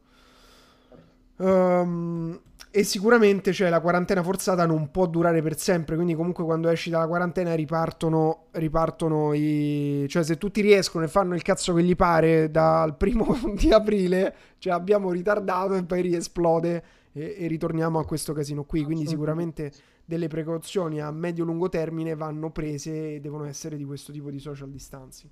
Vabbè, spero che si sia capito qualcosa di questo. Va bene, va bene, ragazzi. Ora abbiamo fatto le 9. Sì, siamo fatti due ore e un quarto, ecco perché sono abbastanza stanco. Eh, direi... Va bene, la- ce la squagliamo? Sì, direi proprio di sì. Direi proprio di sì. Pugno di ferro risolve il problema nel breve periodo, mentre lavorare su un cambiamento culturale risolve il problema per decenni a venire. Faccio un esempio: quando non c'erano i WC nelle case, le condizioni igieniche erano disastrose. Una soluzione è stata lavorare sulle abitudini e sulle infrastrutture che hanno cambiato il volto. Certo, diciamo che il, pro- il problema della- del cambiamento culturale è che è lento, è molto lento il cambiamento culturale e per esempio un cambiamento culturale per chi magari non ha idea di cosa stiamo parlando è il fatto di lavarsi le mani. Cioè il cambiamento culturale per esempio dei medici che si lavavano le mani prima di fare eh, le operazioni, che sai è stato un cambiamento culturale epocale perché prima i medici andavano con il loro camice sporco di sangue perché erano come i gagliardetti e le medagline per i militari. E allora c'era stato questo caso invece che, mm, eh, di, di questo qui che si era accorto che effettivamente quando erano le infermiere a far nascere i bambini c'erano meno decessi durante il parto perché le infermiere invece si usavano sempre eh, diciamo vestiti puliti e si lavavano le Sì. mani prima. E, e anche perché all'epoca non si lavavano le mani e lui prima passava dall'obitorio, se mi ricordo Tra bene la l'altro, sì, storia. adesso non mi ricordo, magari ne, ne parleremo di questo qui, però ecco, questo è, questo è il cambiamento culturale. Sicuramente io Certo. spero che questa cosa qui di lavarsi le mani, che eh, culturalmente nostro padre ci ha fatto una capoccia così e ci ha messo l'ansia e la paura che poi guida il cambiamento in questo caso, eh, finché non diventa poi un qualcosa che non ti chiedi più perché lo facciamo, perché uno fa qualcosa, perché tipo l'altro giorno Vilma diceva nelle storie che teoricamente quando un cibo lo prepari e poi lo devi conservare non devi aspettare che si raffreddi fuori dal frigo perché si creano i batteri, invece culturalmente noi Certo. lo, lo lasciamo eh, raffreddare e poi lo mettiamo in frigorifero perché c'è questa teoria Sì, sì, sì. non scientifica. Ci sono tutta una serie di, di cose chiaramente controintuitive piuttosto che proprio controculturali delle... proprio, che sono contro la nostra cultura, che è l'insieme delle norme delle idee sul mondo che ci sono state tramandate dalla società, dalla famiglia e da Ma guarda, su questo, su questo ho una storia divertente. Quando ero ragazzino, ero in montagna in Umbria, ero in macchina con la mamma di un mio amico e questo mio amico che stava andando da una parte. Io stavo davanti e allora mi metto la cinta e tutti e due mi guardano male e mi fanno: Ah, Frangè, ma perché te metti la cinta? Mica ci stanno i carabinieri. Capito? Ecco, questo è proprio l'esempio di cambiamento cambiamento culturale.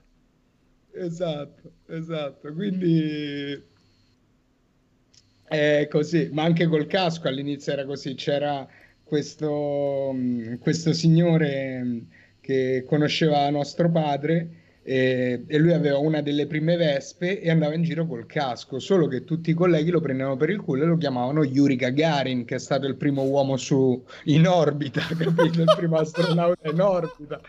Quindi... Eh sì, è cioè, così, cioè, perché comunque il cambiamento sociale all'inizio viene combattuto da, dalla socialità e questo è il problema, capito?